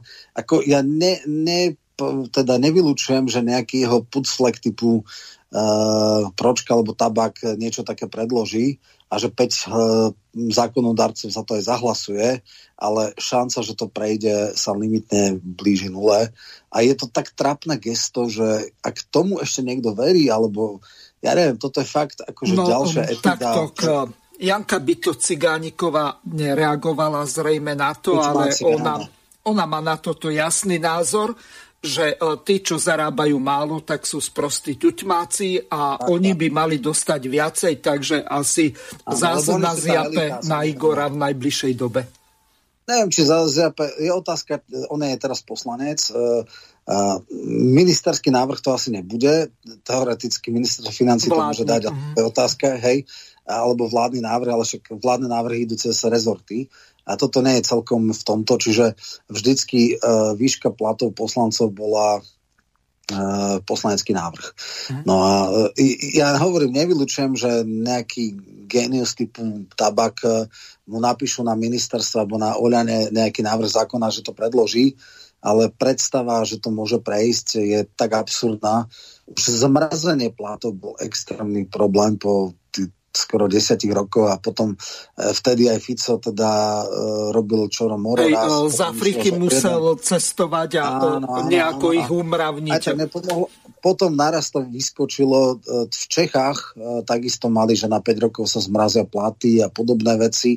Prešlo to poslanskom snemovnou na poslednej schôdzi, ale potom Senát to stopol a už nebude vôľa tí, ktorí, 90% tých poslancov, ktorí vol, pred voľbami volili za zmrazenie platov, už teraz hovoria, že už je po voľbách, zabudnite, takže, takže nehrozí. A ešte dokonca plaču, že jak je to strašné, že ja neviem, vo Francúzsku majú 5 násobok a my máme iba trojnásobok a, a inde a že v podstate oni sú také vlastne úplne, že kostolné myše, lebo v iných štátoch si oveľa viacej cenia svojich volených zástupcov a oni vlastne trú biedu a že že to je niekde plat na úrovni stredného manažmentu, niekde v korporácii, takže oni sú vlastne chudáci. No. Tak ako ktorí, samozrejme sú niektorí, ktorí fakt, že makajú, ale sú tam absolútne nuly. Dneska z fleku poviem 10 uh, eh, mien, ktorý v živote nepočul žiaden poslucháč, nejaký zajačík, že to je nejaký oľaňacký poslanec senilný, ktorý hovorí čiarky dlžne a týmto, touto koncentrovanou hlúposťou. A išiel by som rád za radom, ktorý fakt eh, si nezaslúžia ani tú priemernú mzdu. No a tak... No čo? napríklad volebná líderka Šofránko, tá asi nič nepredložila. Áno, áno. No. Tá nikdy nič nepredložila a je tam absolútne zbytočná a je to úplne, že výsmech, že takú nulu, ako, áno, je to esencia obyčajného človeka, ale takého lenivého, neschopného obyčajného človeka. Tak. Opäť sa vráťme k našej téme. Docent Braňo Fabri, tak veľmi aktívne sa tej obranej dohode so Spojenými štátmi venuje. Je aj, neviem, či predsedom, ak mu to vôbec Chmela bol, bol v čase, v čase, v čase, kedy kandidoval na prezidenta Čarnogórsky bol predsedom Slovenskej ruskej spoločnosti, ale potom to znova nechal Ja som na niečo úplne iné myslel, či je predsedom toho petičného výboru, ale to nebudeme ja to... riešiť. No eh, poďme na to, mám tu jednu ukážku, kde to z e-reportu ten jeden pán nahovoril, čo po, napísal docent Fábry, tak aspoň časy z toho vypočujme. Text analýzy docenta Branislava Fábriho k téme pripravenej dohody o obranej spolupráci medzi Spojenými štátmi americkými a Slovenskou republikou. Takže niekoľko poznámok k dohode o obranej spolupráci s Spojenými štátmi americkými. Predmetná dohoda je pre Slovenskú republiku napísaná nevýhodne. Niektoré formulácie poškodzujú zákonom chránené záujmy Slovenskej republiky, Branislav Fábry, docent Branislav Fábry, pondelok 20. december 2021. Na pozadí pandémie COVID-19 sa stal aktuálnou témou v mesiaci december 2021 návrh dohody o obrannej spolupráci medzi vládou Slovenskej republiky a vládou Spojených štátov amerických. Dokument bolo možné očakávať, pretože americká vláda o svojej vojenskej prítomnosti na Slovensku už rozhodla napriek problémom pri rokovaní o dohode v minulosti. Aktuálnosť témy potvrdzujú aj prípravné práce, ktoré za účelom budovania americkej vojenskej prítomnosti prebiehajú už v súčasnosti. Celkovo existuje len malá šanca, že sa tento vývoj podarí zastaviť a preto sa treba zamyslieť, aké dôsledky prinesie dohoda pre Slovensko. Ja tu dávam takú malú poznámku, aj napriek tomu je vždy potrebné živiť nádej a odvahu a nebyť zúfalý. Bod 1. Rovnosť strán. Každý, kto si prečíta text tejto dohody, sa musí oprávnene pýtať, či ide o vzťah dvoch suverénnych štátov. Zrejme aj preto sa v texte opakuje ubezpečenie o v úvodzovkách plnom rešpektovaní suverenity Slovenskej republiky. Opakovanie pojmu suverenita v uvedenom dokumente zo Slovenska však ešte zvrchovaný štát nerobí. A preto treba skúmať, či sa naozaj podarilo dodržať zvrchovanosť Slovenskej republiky v súlade s článkom 1 ústavy Vhodnou odpoveďou na túto otázku je aplikácia princípu suverénnej rovnosti štátov. Treba sa spýtať, ktoré z daných ustanovení by Spojené štáty americké akceptovali v prípade vojenskej prítomnosti spojencov na svojom území. Je známe, že podobnú dohodu so Spojenými štátmi americkými podpísali aj iné štáty, to však nie je ospravedlnením nevýhodnosti, ale iba ďalším dôvodom na kritiku. Tvorcovia dohody tiež zdôrazňujú plné rešpektovanie ústavy a zákonov. Problémom je, že dohoda má mať prednosť pred zákonmi Slovenskej republiky. Platí teda, že ak príde k rozporu ustanovenia dohody a zákona, aplikovať sa bude príslušné ustanovenie dohody. Predkladacia správa aj doložka prednosti sa odvolávajú na článok 7, odsek 5 ústavy, ktorý pri určitých zmluvách uznáva prednosť medzinárodnej zmluvy pred zákonmi. Dohoda naozaj upravuje aj práva a povinnosti fyzických a právnických osôb, vrátane dodavateľov pre armádu a tzv. závislých osôb, avšak jej jadrom nie sú práva osôb, ale výhody pre ozbrojené sily Spojených štátov amerických v zátvorke OS USA. Roman, skôr ako ti dám slovo, tak e, dovolal sa nám poslucháč, takže e, nech sa páči, môžeš položiť otázku. Dobrý večer všetkým, aj vám do štúdia, aj všetkým poslucháčom. Teraz som práve zaregistroval, vybehlo jedno také krátke videjko šovná, bolo to asi pred možno nejakou hodinkou, že generálna prokuratúra odmieta návrh dohody o tzv. obranej spolupráci Slovenska so Spojenými štátmi, čo všetci dobre vieme, ktorí trošku poznáme systém politický a tak ďalej, čo by znamenalo pre Slovensko. Takže mňa by tiež teda zaujímal ešte ten názor. Teraz som vlastne počúval kolegu tam, takže možno by bolo veľmi dobre, keby sa trošku tento, tento, táto informácia dostala v podstate aj do mainstreamových médií, pretože neviem, či to oni budú nejakým spôsobom veľmi propagovať. Predsa e, posluchárska klientela ne, ne, ne, slobodného vysielača, alebo prosím? Vydal to, TASR to vydal e, 30 pred 5 pripomienok dala generálna prokurátora k tejto dohode. Áno. Už sme to zverejnili aj my na veciach verejných, je to v pravde, je to všade, čiže toto nezataja. A tam môžem povedať iba jedinú vec. Žilinka je chyba v systéme. Dneska si e, trhajú vlasy, že koho to zvolili za generálneho prokurátora a ja som bol z počiatku voči nemu skeptický, ale naozaj chvála Bohu, že máme takéhoto generálneho prokurátora, ale tak či tak ako všetky tieto veci, rozpiplávanie do detajlov a tak ďalej, to sú nepodstatné veci, pretože tu je podstatná politická vôľa.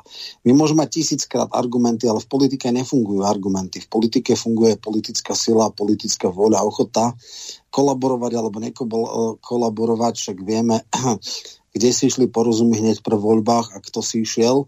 A naozaj nás môže zachrániť len psychiatrická porucha premiéra, teda nepremiéra, predsedu Oľano, ktorý môže znova precitnúť. Precitne, fajn, ak neprecitne, bude to zlé. Takže toto Ale... tým, generálnym prokurátorom je to všeobecne známe, je to vo všetkých médiách. Neviem, denní gen som nepozeral, v pravde to je, na veciach verejných je to, v TASR to vyšlo, všade to vyšlo. Samozrejme predpokladám, že nejaký Baránik eh, alebo Dostal budú hovoriť o agentovi Moskvy a o tom, aký podľak je teraz generálny prokurátor. A nie len 363 mu treba zobrať, ale treba ho eh, eh, vy, vy, vykom, odkomunikovať niekde alebo odlifrovať niekde najlepšie na Sibír k Putinovi a že to je agent. No však poznáme. Budem sa baviť, že ako to budú komentovať títo komentátori. No je to človek, je to človek, ktorý má chrbtovú kosť, no, to je podstatné. Presne tak, chyba v systéme. Súdruhovia z koalície robili veľkú chybu, no čo už. Uh, chvála Bohu, jeho postavenie je dosť silné a nie je tak ľahké ho odvolať. Uh, istý toronský taxikár uh, sa aj niečo pokúsil a ja som aj v poslednej tejto hovoril, že uh, uh, ako nadivoko mimo koaličnej dohody dal návrh zákona, ktorý mu chce zobrať 363 a dostalo to iba 55 hlasov. Takže teraz za pol roka si musí dať e, taxikár z Toronta pauzu.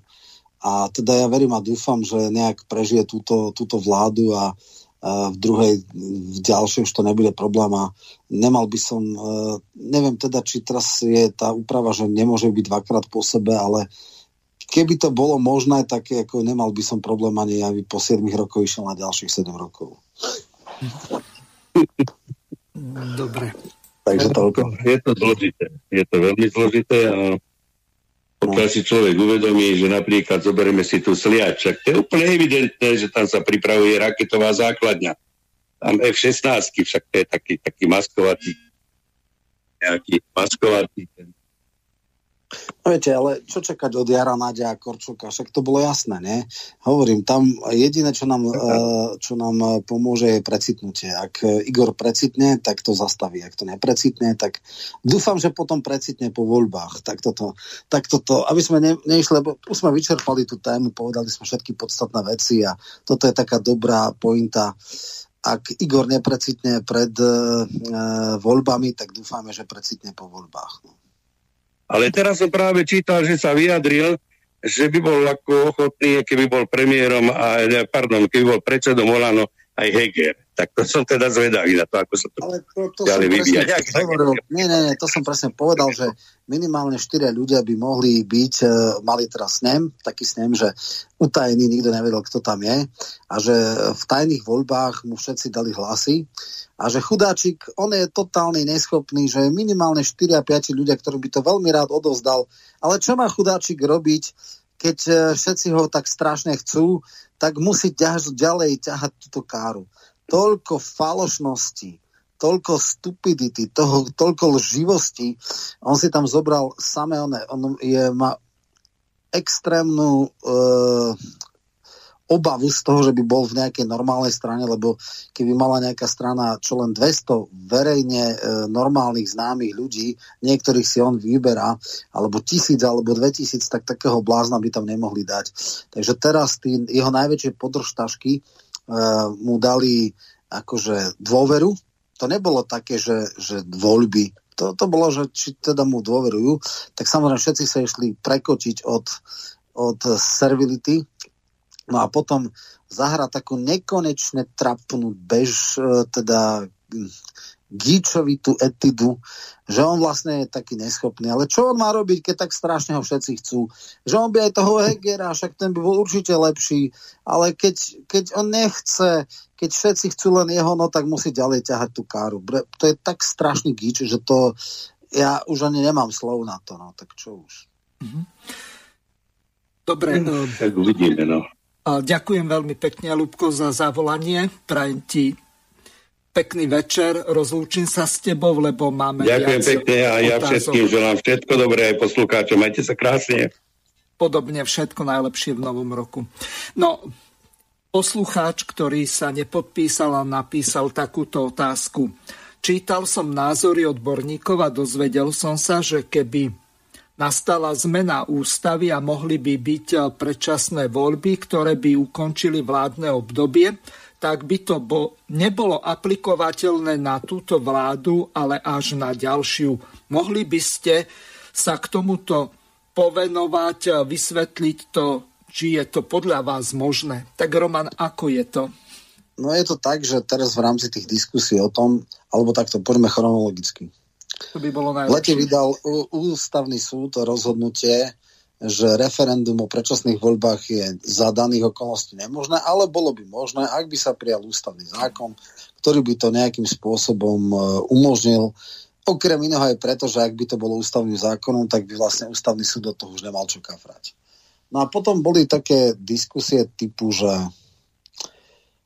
Dobre, tak však nech je teda ústavný zákon, ale musíme tam dať obmedzenia. Nie prvý a posledný rok volebného obdobia, čiže to referendum by malo byť v druhom a v treťom roku a samozrejme e, teda ústavnou väčšinou by sa to muselo prijať a potom ešte predtým, než teraz to natvrdo odmietli, povedali, že no dobre, z princípu sme schopní to aj podporiť, ale iba tak, aby to neplatilo v tomto volebnom období, ale až pre budúce. Hej. Čiže oni si povedia, že my keď budeme v opozícii, potom budeme okopávať členky tým, čo budú vládnuť.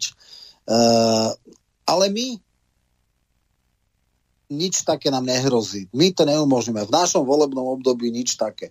Čiže toto boli diskusie ešte predtým, než potom e, Sulík aj Matovič prišiel s tou neskutočne gičovitou trapnosťou, že uh, uh, Sulík, že to nepodporia a napriek tomu, že teda predtým ešte pred v lete sa byl do prs, ako mu leží na srdci priama demokracia. No a samozrejme ten akože ale mega gič, ale to už nehám tak, dal Igor, ktorý uh, v sekunde, keď povedal ústavný súd uh, to, to, ten svoj nález, tak uh, vrešťal, že Čaputová napila 600 tisíc ľuďom do očí a že on určite a čím, čím skôr umožní a že on je síce proti tým predčasným voľbám, ale bude sa do posledného dychu byť za to, aby toto ľudia mohli dať. Potom dostal, povedal, že ty hlupák, ale však ty si to mal v volebnom programe, že tento typ referenda nie.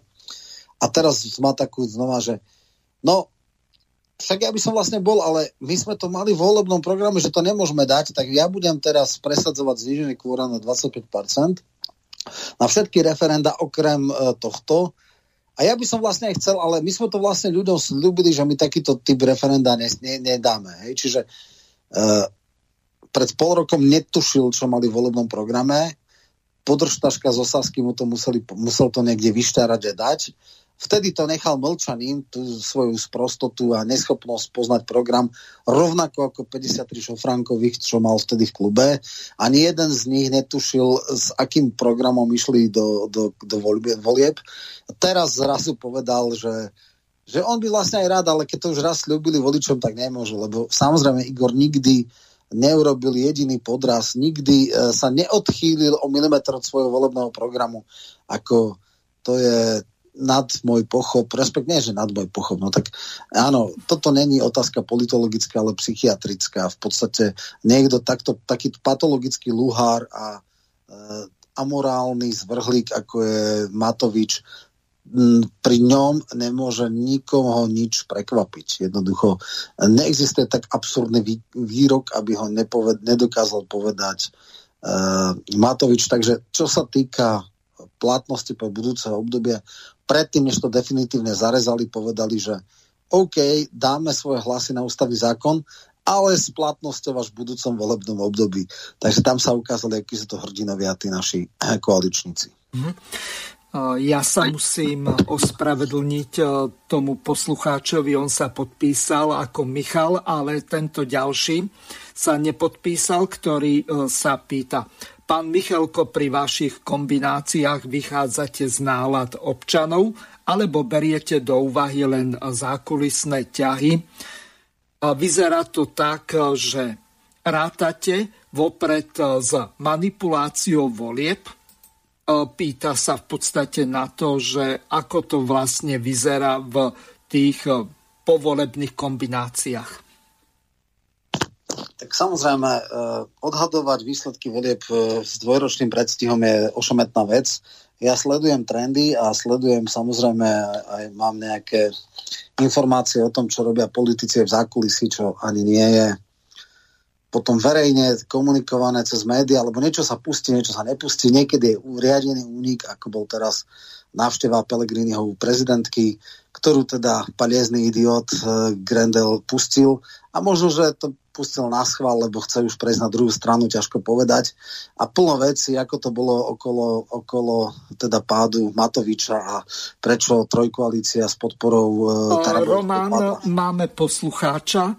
Pán poslucháč, ste vo vysielaní, nech sa páči. Dobrý večer. Pani... Mám, pán Michalkova, e, pán Michalko, mám na vás viaceré otázky. Pozrela som si video tvorcu Slovenskej ústavy, kde hodnotil ústavu, prezidentku a referendum. On tam jasne povedal, ústave je napísané, keď sa nájde viac ako 350 tisíc podpisov na vyvolanie referenda, prezident bez toho, aby zaujal protistav, musí to referendum vyhlásiť. Prezident sa nemá právo pýtať ústavného súdu. Ústava to prezidentovi prikazuje. Kto koho menuje?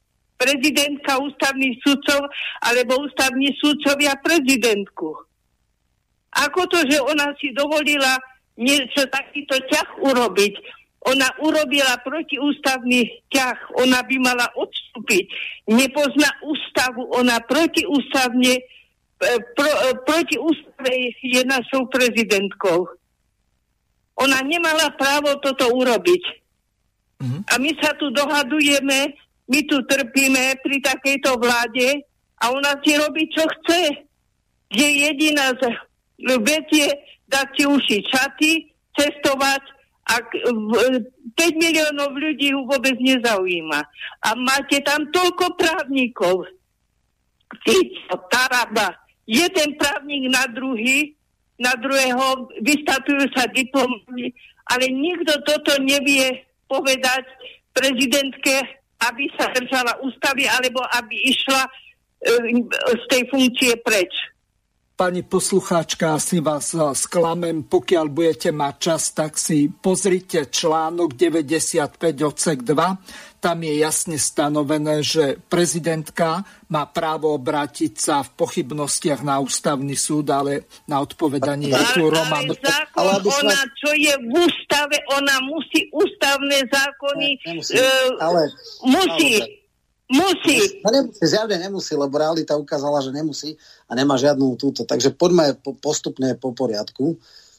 V ústave je explicitne napísané, o čom nesmie byť referendum, ľudské práva, rozpočtové záležitosti a tak ďalej. Samozrejme, niektorí Dania baránikovci, baránikovci alebo podobné intelektuálne a právnické SA si myslia, že právo na štvoročný mandát je ich ústavným a politickým právom a že uh, spochybnenie tohto práva je protiústavné. Je to síce absurdné, ale neexistuje väčšia hlúposť a nie taká hlúposť, aby ju nemohol, nemohol niekto z politikov a právnikov povedať.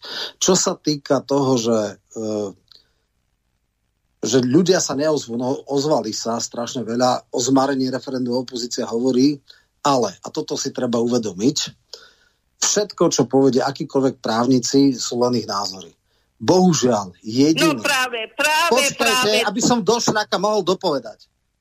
Jediný, to má právo povedať, či je niečo ústavné alebo nie je protiústavné, je ústavný súd. Takto je nastavený systém. Samozrejme, že ústavných sudcov všetkých do jedného menovala dvojica Kiska a Čaputová. To znamená, oni len odčítajú spier, čo by ona chcela a neexistuje taká podlosť, aby to neinterpretovali. Jednoducho právnici vedia e, pokrútiť paragrafy tak, ako sa im to páči. To znamená, všetko je to síce hlboko nemorálne, ale je to právne platné. Uh, vy, keď máte nejaký názor, môžete mať svoj názor, to je všetko. Ale o tom, či to platí alebo neplatí, v normálnych veciach rozhoduje súd, v ústavných veciach ústavný súd. Ústavný súd je pre mňa hamba, ja hovorím stále o ňom, že to sú juristuti.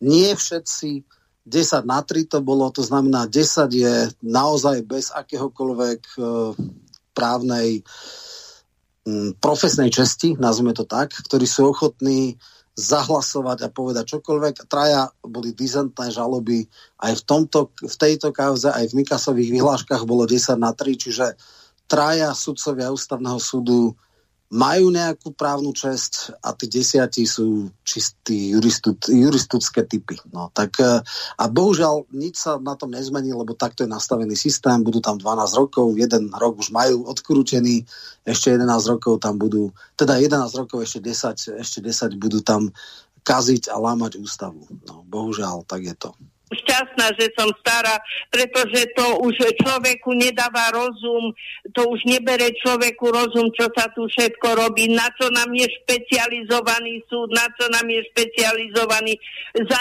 tie peniaze, čo špecializovaný súd vďaka Ficovi minul, sme mohli mať 100 kilometrov diálnic, bohužiaľ, bohužiaľ. Dovidenia. Dovidenia. No, Roman. Ešte raz, ešte raz tú, tú otázku, lebo s, s, neviem presne celkom začiatok, ale nedohovoril som ju. Um, počkaj, uh, teraz... Uh... To predtým, že než skočila do toho poslucháčka. Ja, no. Už uh, asi aj ja som uh, mimo, zabudol som. No, uh, nevadí. No, e, spýtam sa ťa na e, jednu pomerne dôležitú vec. E, napísal nám poslucháč Pavol. Miro, keď budeš mať v relácii pána Michalka, tak sa ho spýtaj, či do veci verejných nových blogerov berie, Beblavého a Mikloša, tak uh, dobre by bolo toto vysvetliť, že uh, no, ako je to vlastne, no. máš na to nejakú ochranu známku, alebo... Není, my sme začali skôr, je to také, veci verejné je, nie je to brand, ktorý má copyright. Uh, uh, moment, Roman, uh, máme ďalšieho poslucháča. Nech sa páči, uh, môžete no. hovoriť. Ste vo vysielaní, vypnite si rádio, prosím. Dobrý večer, uh, Jozef Prešova. Ja by som, ja som dávnejšie chcel vlastne pánovi Michalkovi teda pripomenúť jeho vyjadrenie v Novom slove, kde hovorí, môžem to zacitovať, Referendum otázka predčasných volieb už bolo dvakrát to neúspešné, lebo sa nenášlo dostatočný počet uh, dostatočné kvórum, aby bolo platné. Najvyššia dosiahnuté kvórum a tak ďalej, a toto nie je podstatné.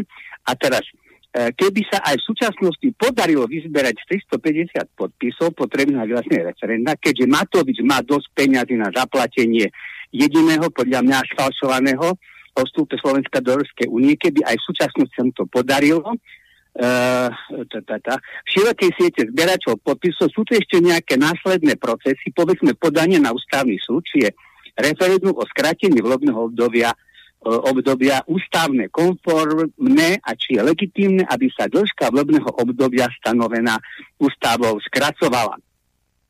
Uh, či sú alebo nie sú porušené politické práva. Teda totiž dôrazní, že obe neúspešné referenda o skrátení volebného obdobia neboli preskúmané na ústavnom súde, a preto nie je jasné, či sú alebo nie sú ústavné konformné, teda prípustné. Vláda má nezjavnú väčšinu a má mandát, ktorý získala prijatím obnoveného programu vyhlásenia, preto na predčasné voľby nie je nejaký rozumný argument.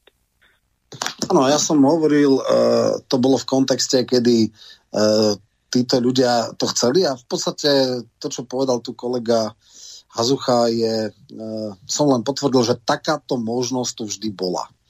Inak povedané, že tie dve referenda boli bez toho, aby e, prezident alebo teda oprávnené e, orgány, to je generálny prokurátor, 30 poslancov a tak ďalej, dali podnet na ústavný súd, či to preskúma alebo nepreskúma ústavnosť. Do tohoto tretieho referendu to bolo otvorené a nikto to neskúmal, kde nie žalobcu, nie sudcu. Čaputová to urobila a máme výsledok. Čiže ja som vtedy, pred dvoma rokmi hovoril, že ak si niekto myslí, že je to úplne jednoznačné, no nie je to úplne jednoznačné a vlastne sa moje slova len potvrdili.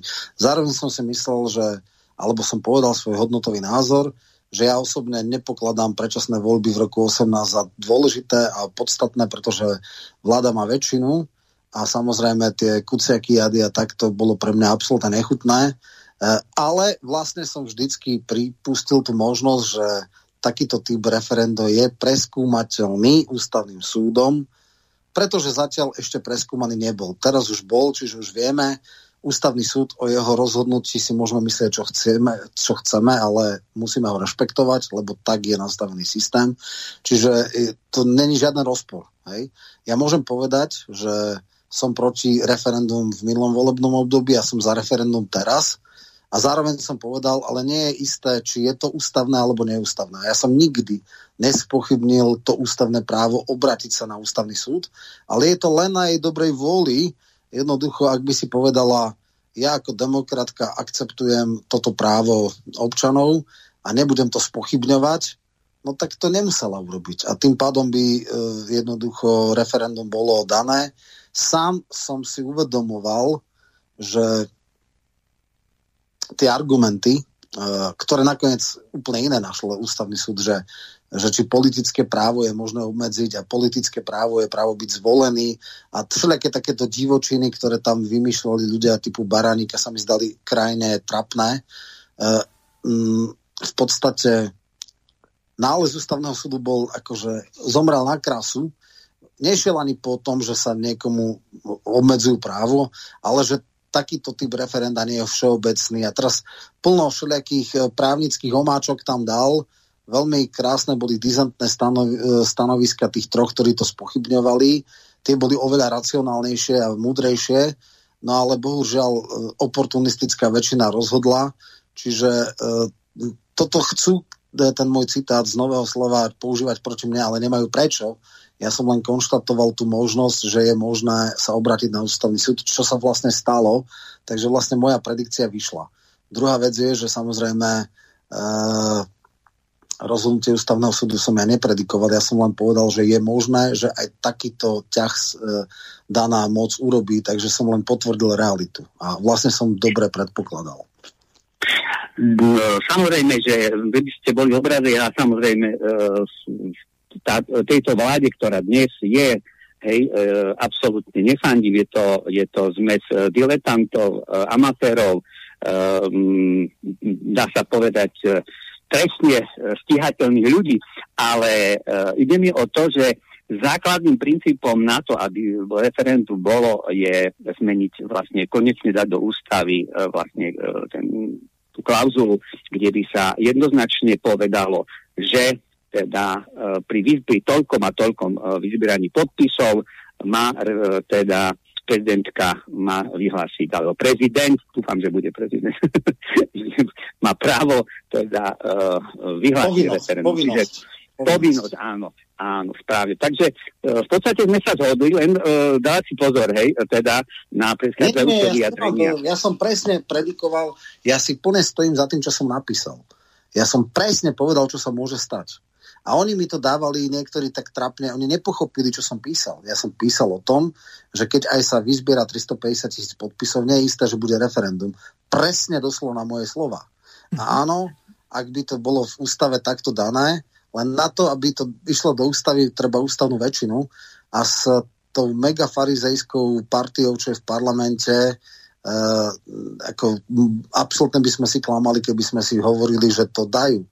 Táto parlamentná zostava nedá ústavnú väčšinu na zákon umožňujúci skrátenie volebného obdobia. To hovorím tiež, vôbec ma to neteší, ale je to tak. Čiže to, čo som povedal, sa vyplnilo a to je prvá vec, čiže ja nemám čo byť opatrný. Ja som presne poved- predikoval, čo sa neskôr stalo.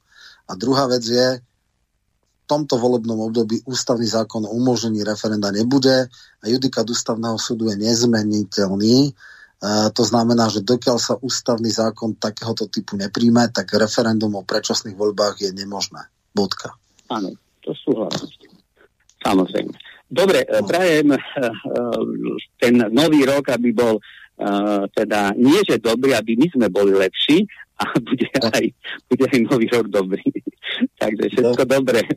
To aj my veľmi pekne vám ďakujeme za telefonát a takisto prajeme vám všetko najlepšie v novom roku. Uh, Roman, vráťme sa k tomu e-mailu od toho poslucháča Pavla. Uh, on sa pýtal na tie veci verejné a to, že ako to vlastne súvisí s tým beblavým Miklošom, že Mikloš má podobnú reláciu, ako máš ty a ešte ja som sa pýtal, že e, či máte nejakú ochranu známku a medzi tým nám zavolal poslucháč, tak sa vráťme k tomu.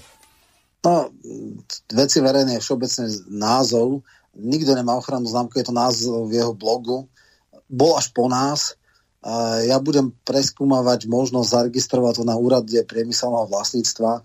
To nie je len názov, ale to je aj nejaký vizuál, to je aj nejaké logo. Takže samozrejme veci verejných môže byť viacej. To boli niekedy aj v Českej republike strana v podstate. Ano. Sice dosť taká no, kontroverzná. Radek Jon bol ten komik, áno, alebo predsedom, skôr tak, tak. on mal nejaké tie investigatívne Marta. relácie a také. Uh-huh. No, Takže, takže niekedy sa nedá toto, ale my sme začali skôr než oni.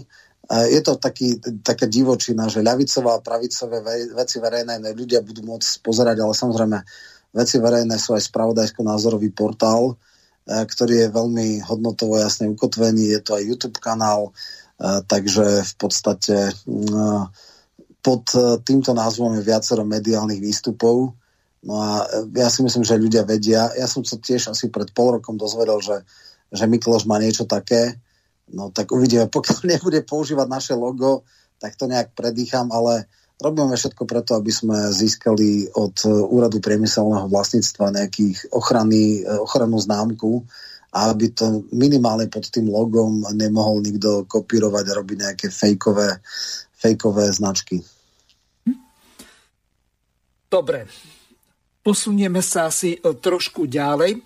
Roman, čo očakávaš v najbližšom čase ohľadom e, toho vývoja, čo sa týka toho predloženia ústavného zákona, respektíve e, zmeny ústavy. Tým konkrétne mám tú Tarabovú, ten Tarabov návrh, ktorý v podstate napísal Marek Geci. No moment. Čo niekto volá? No, zás máme. E, nech sa páči, e, pán poslucháč, ste vo vysielaní, môžete hovoriť. Počujeme sa? E, asi nie. Tak. No tak vráťme sa k tomu. Ktorá, ktorá, to je tá novela ohľadne no, teda skrátenie volebného obdobia? Či, čo to... Tam sa jednalo o to, že oni chceli už si nepamätám nejaký 81 alebo taký nejaký článok, nechcem blafovať, nepamätám si to presne. Tam je stanovené, že za akých okolností poslanec stráca mandát. Aha, to, to, toto presne neviem, akože, takže... Pozriem si to, to medzi tým. Nejak, toto, za, zatiaľ stráca mandát právoplatným odsudením na, za trestný čin, keď je väzobne teda stíhaný a, e, alebo vôbec odsudený, však máme ten e, precedens Mazurek, e, keď bol odsudený na tých 10 tisíc eur, tak stratil aj mandát. A samozrejme umrtím, zdaním sa mandátu, tých možností. A potom ešte je tam teda možnosť, keď ako Matovič trikrát po sebe poruší teda nezruší si konateľstvo SROčky alebo v živnosti, tak e, ústavnou väčšinou môže mu, to inak mimochodom Lipšic vtedy prišiel, tak mu môže, môže odobrať mandát e, tento e, ústavná väčšina v parlamente.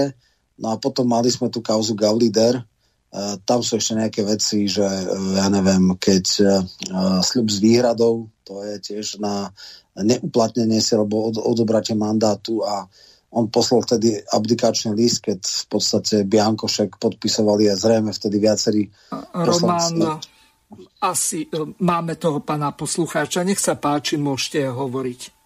Dobrý deň, pán Hazucha. Pán, pán Michalko, ja sa chcem opýtať takú krátku vec, e, čo ste hovorili, ste robili reláciu na politické systémy.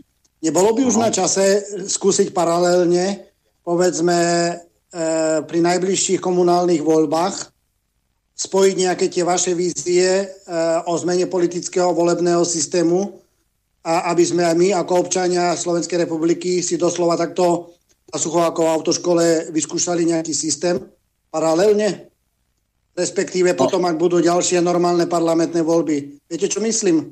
Viem, či, viem. či by sa nedala urobiť nejaká, nejaká štruktúra paralelných volieb, máme nejaký systém, ktorý je zákonný, hej, ale normálne dneska, keď men, cez médiá sa rozšíri že pri najbližších komunálnych voľbách bude takýto paralelný volebný systém a ľudia sa môžu zapojiť, povedzme, voliť e, takýmto a takýmto spôsobom, buď, ja neviem, e, na, na internetovej platforme, ale, ale podľa takýchto pravidel.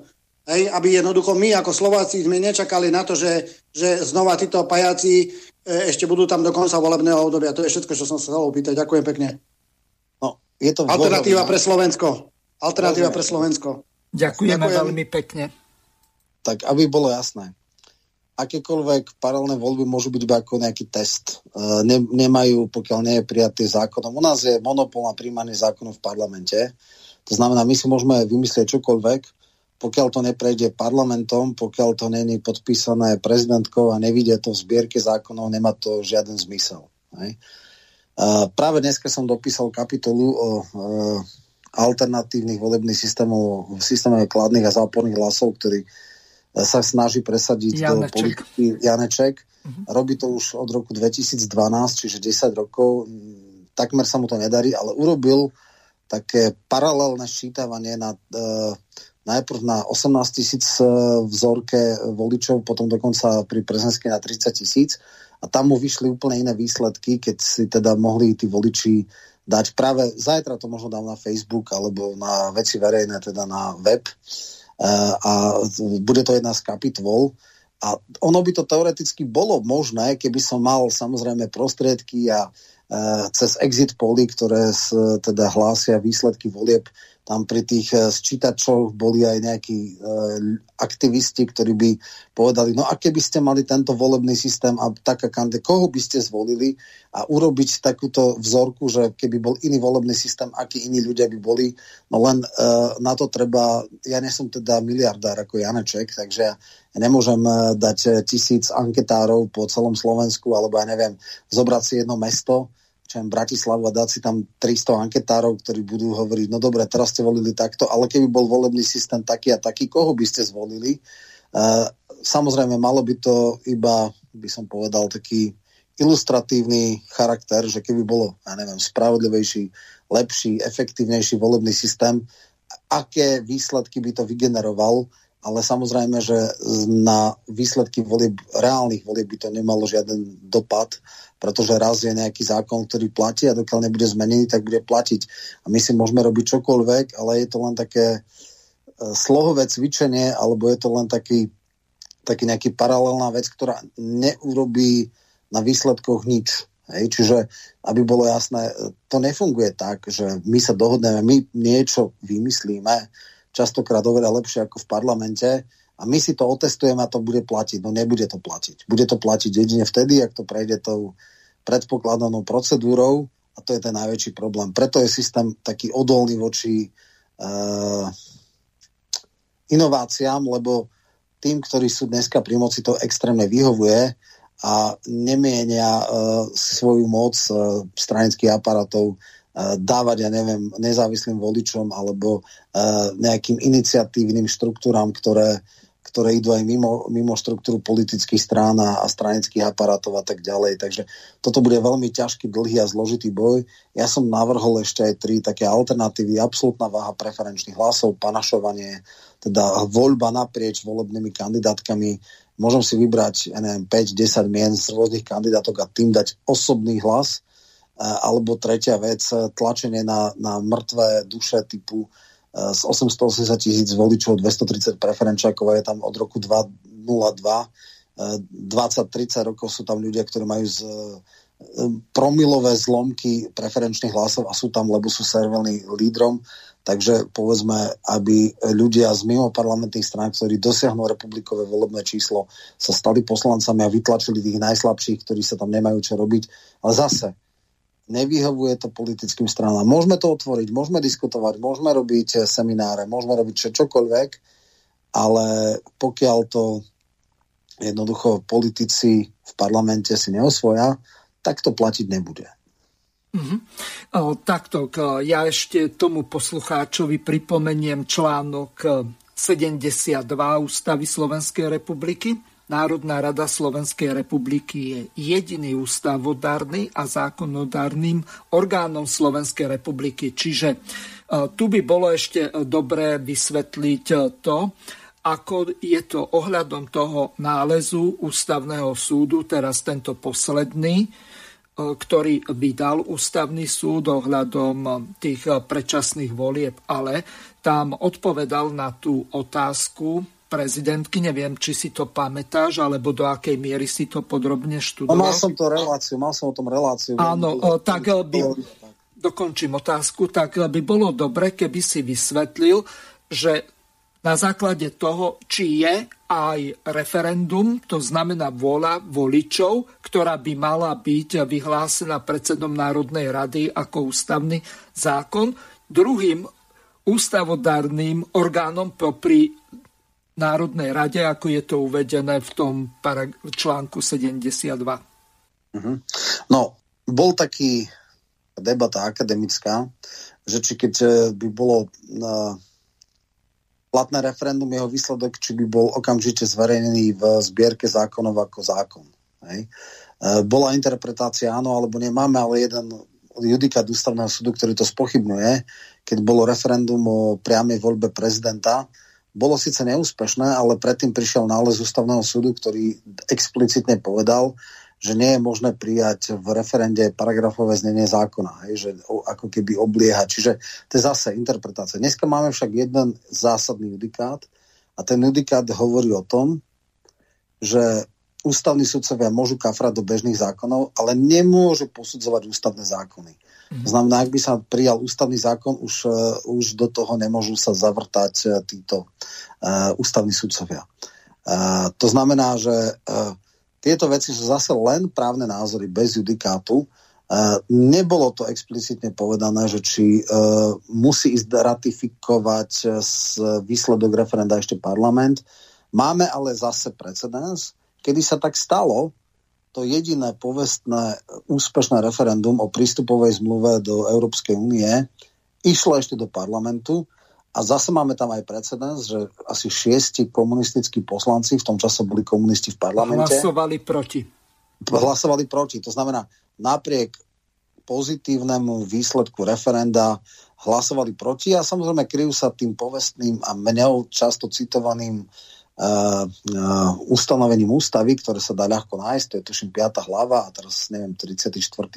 paragraf, že nie je možné uh, poslanca stíhať za akékoľvek hlasovanie v parlamente alebo vo výboroch a to ani po skončení jeho mandátu.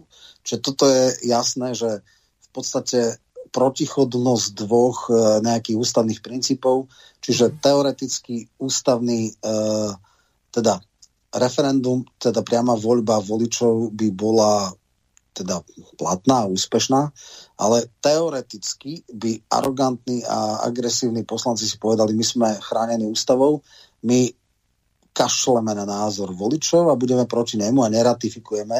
A vtedy by podľa mňa vznikol veľmi ťažký zásadný spor, či môžu vetovať poslanci rozhodnutie, priame, priame rozhodnutie voličov. Takáto vec nestala, nenastala, pretože samozrejme z tých 150 poslancov, keď šiesti hlasovali proti, tak 144 hlasovalo za a teda bolo to ratifikované vysokou väčšinou a nebol problém.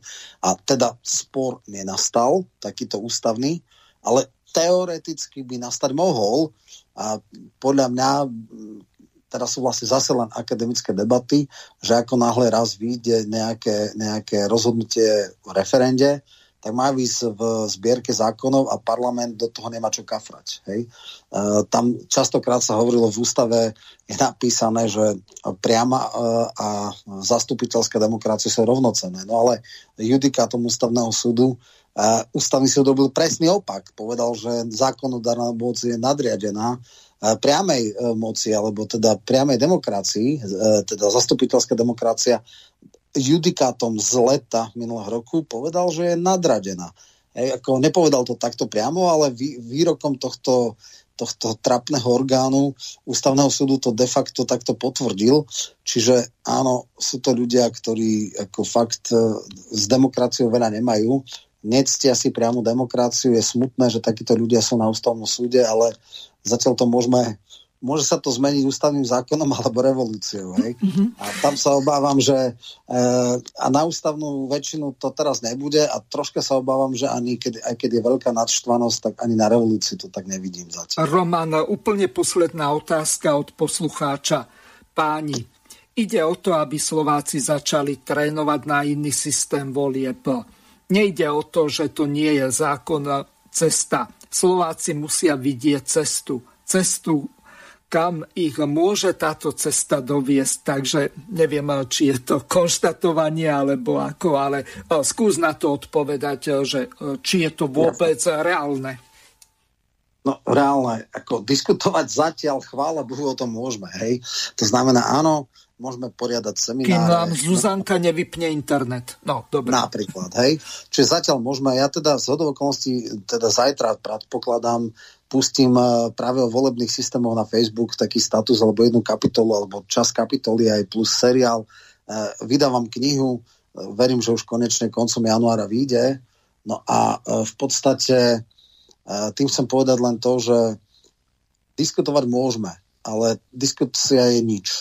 Keby sa našiel nejaký politický subjekt, ktorý si toto osvojí a povie, budem presadzovať zmenu volebného systému, tak už sme zase o krok ďalej. Ale samozrejme jedna strana nestačí, musí byť minimálne parlamentná väčšina a to je extrémne ťažké. Keď dneska počúvam nejaké rozhovory o tom, že ako by sa mala meniť nejak volebný zákon, tak jediná téma, ktorá vôbec je nejak v, v teda v verejnom priestore je, či zmeniť ten jeden volebný obdvod na 3, alebo 8, alebo 4. To je jediná vec, ktorá, ale nič iné.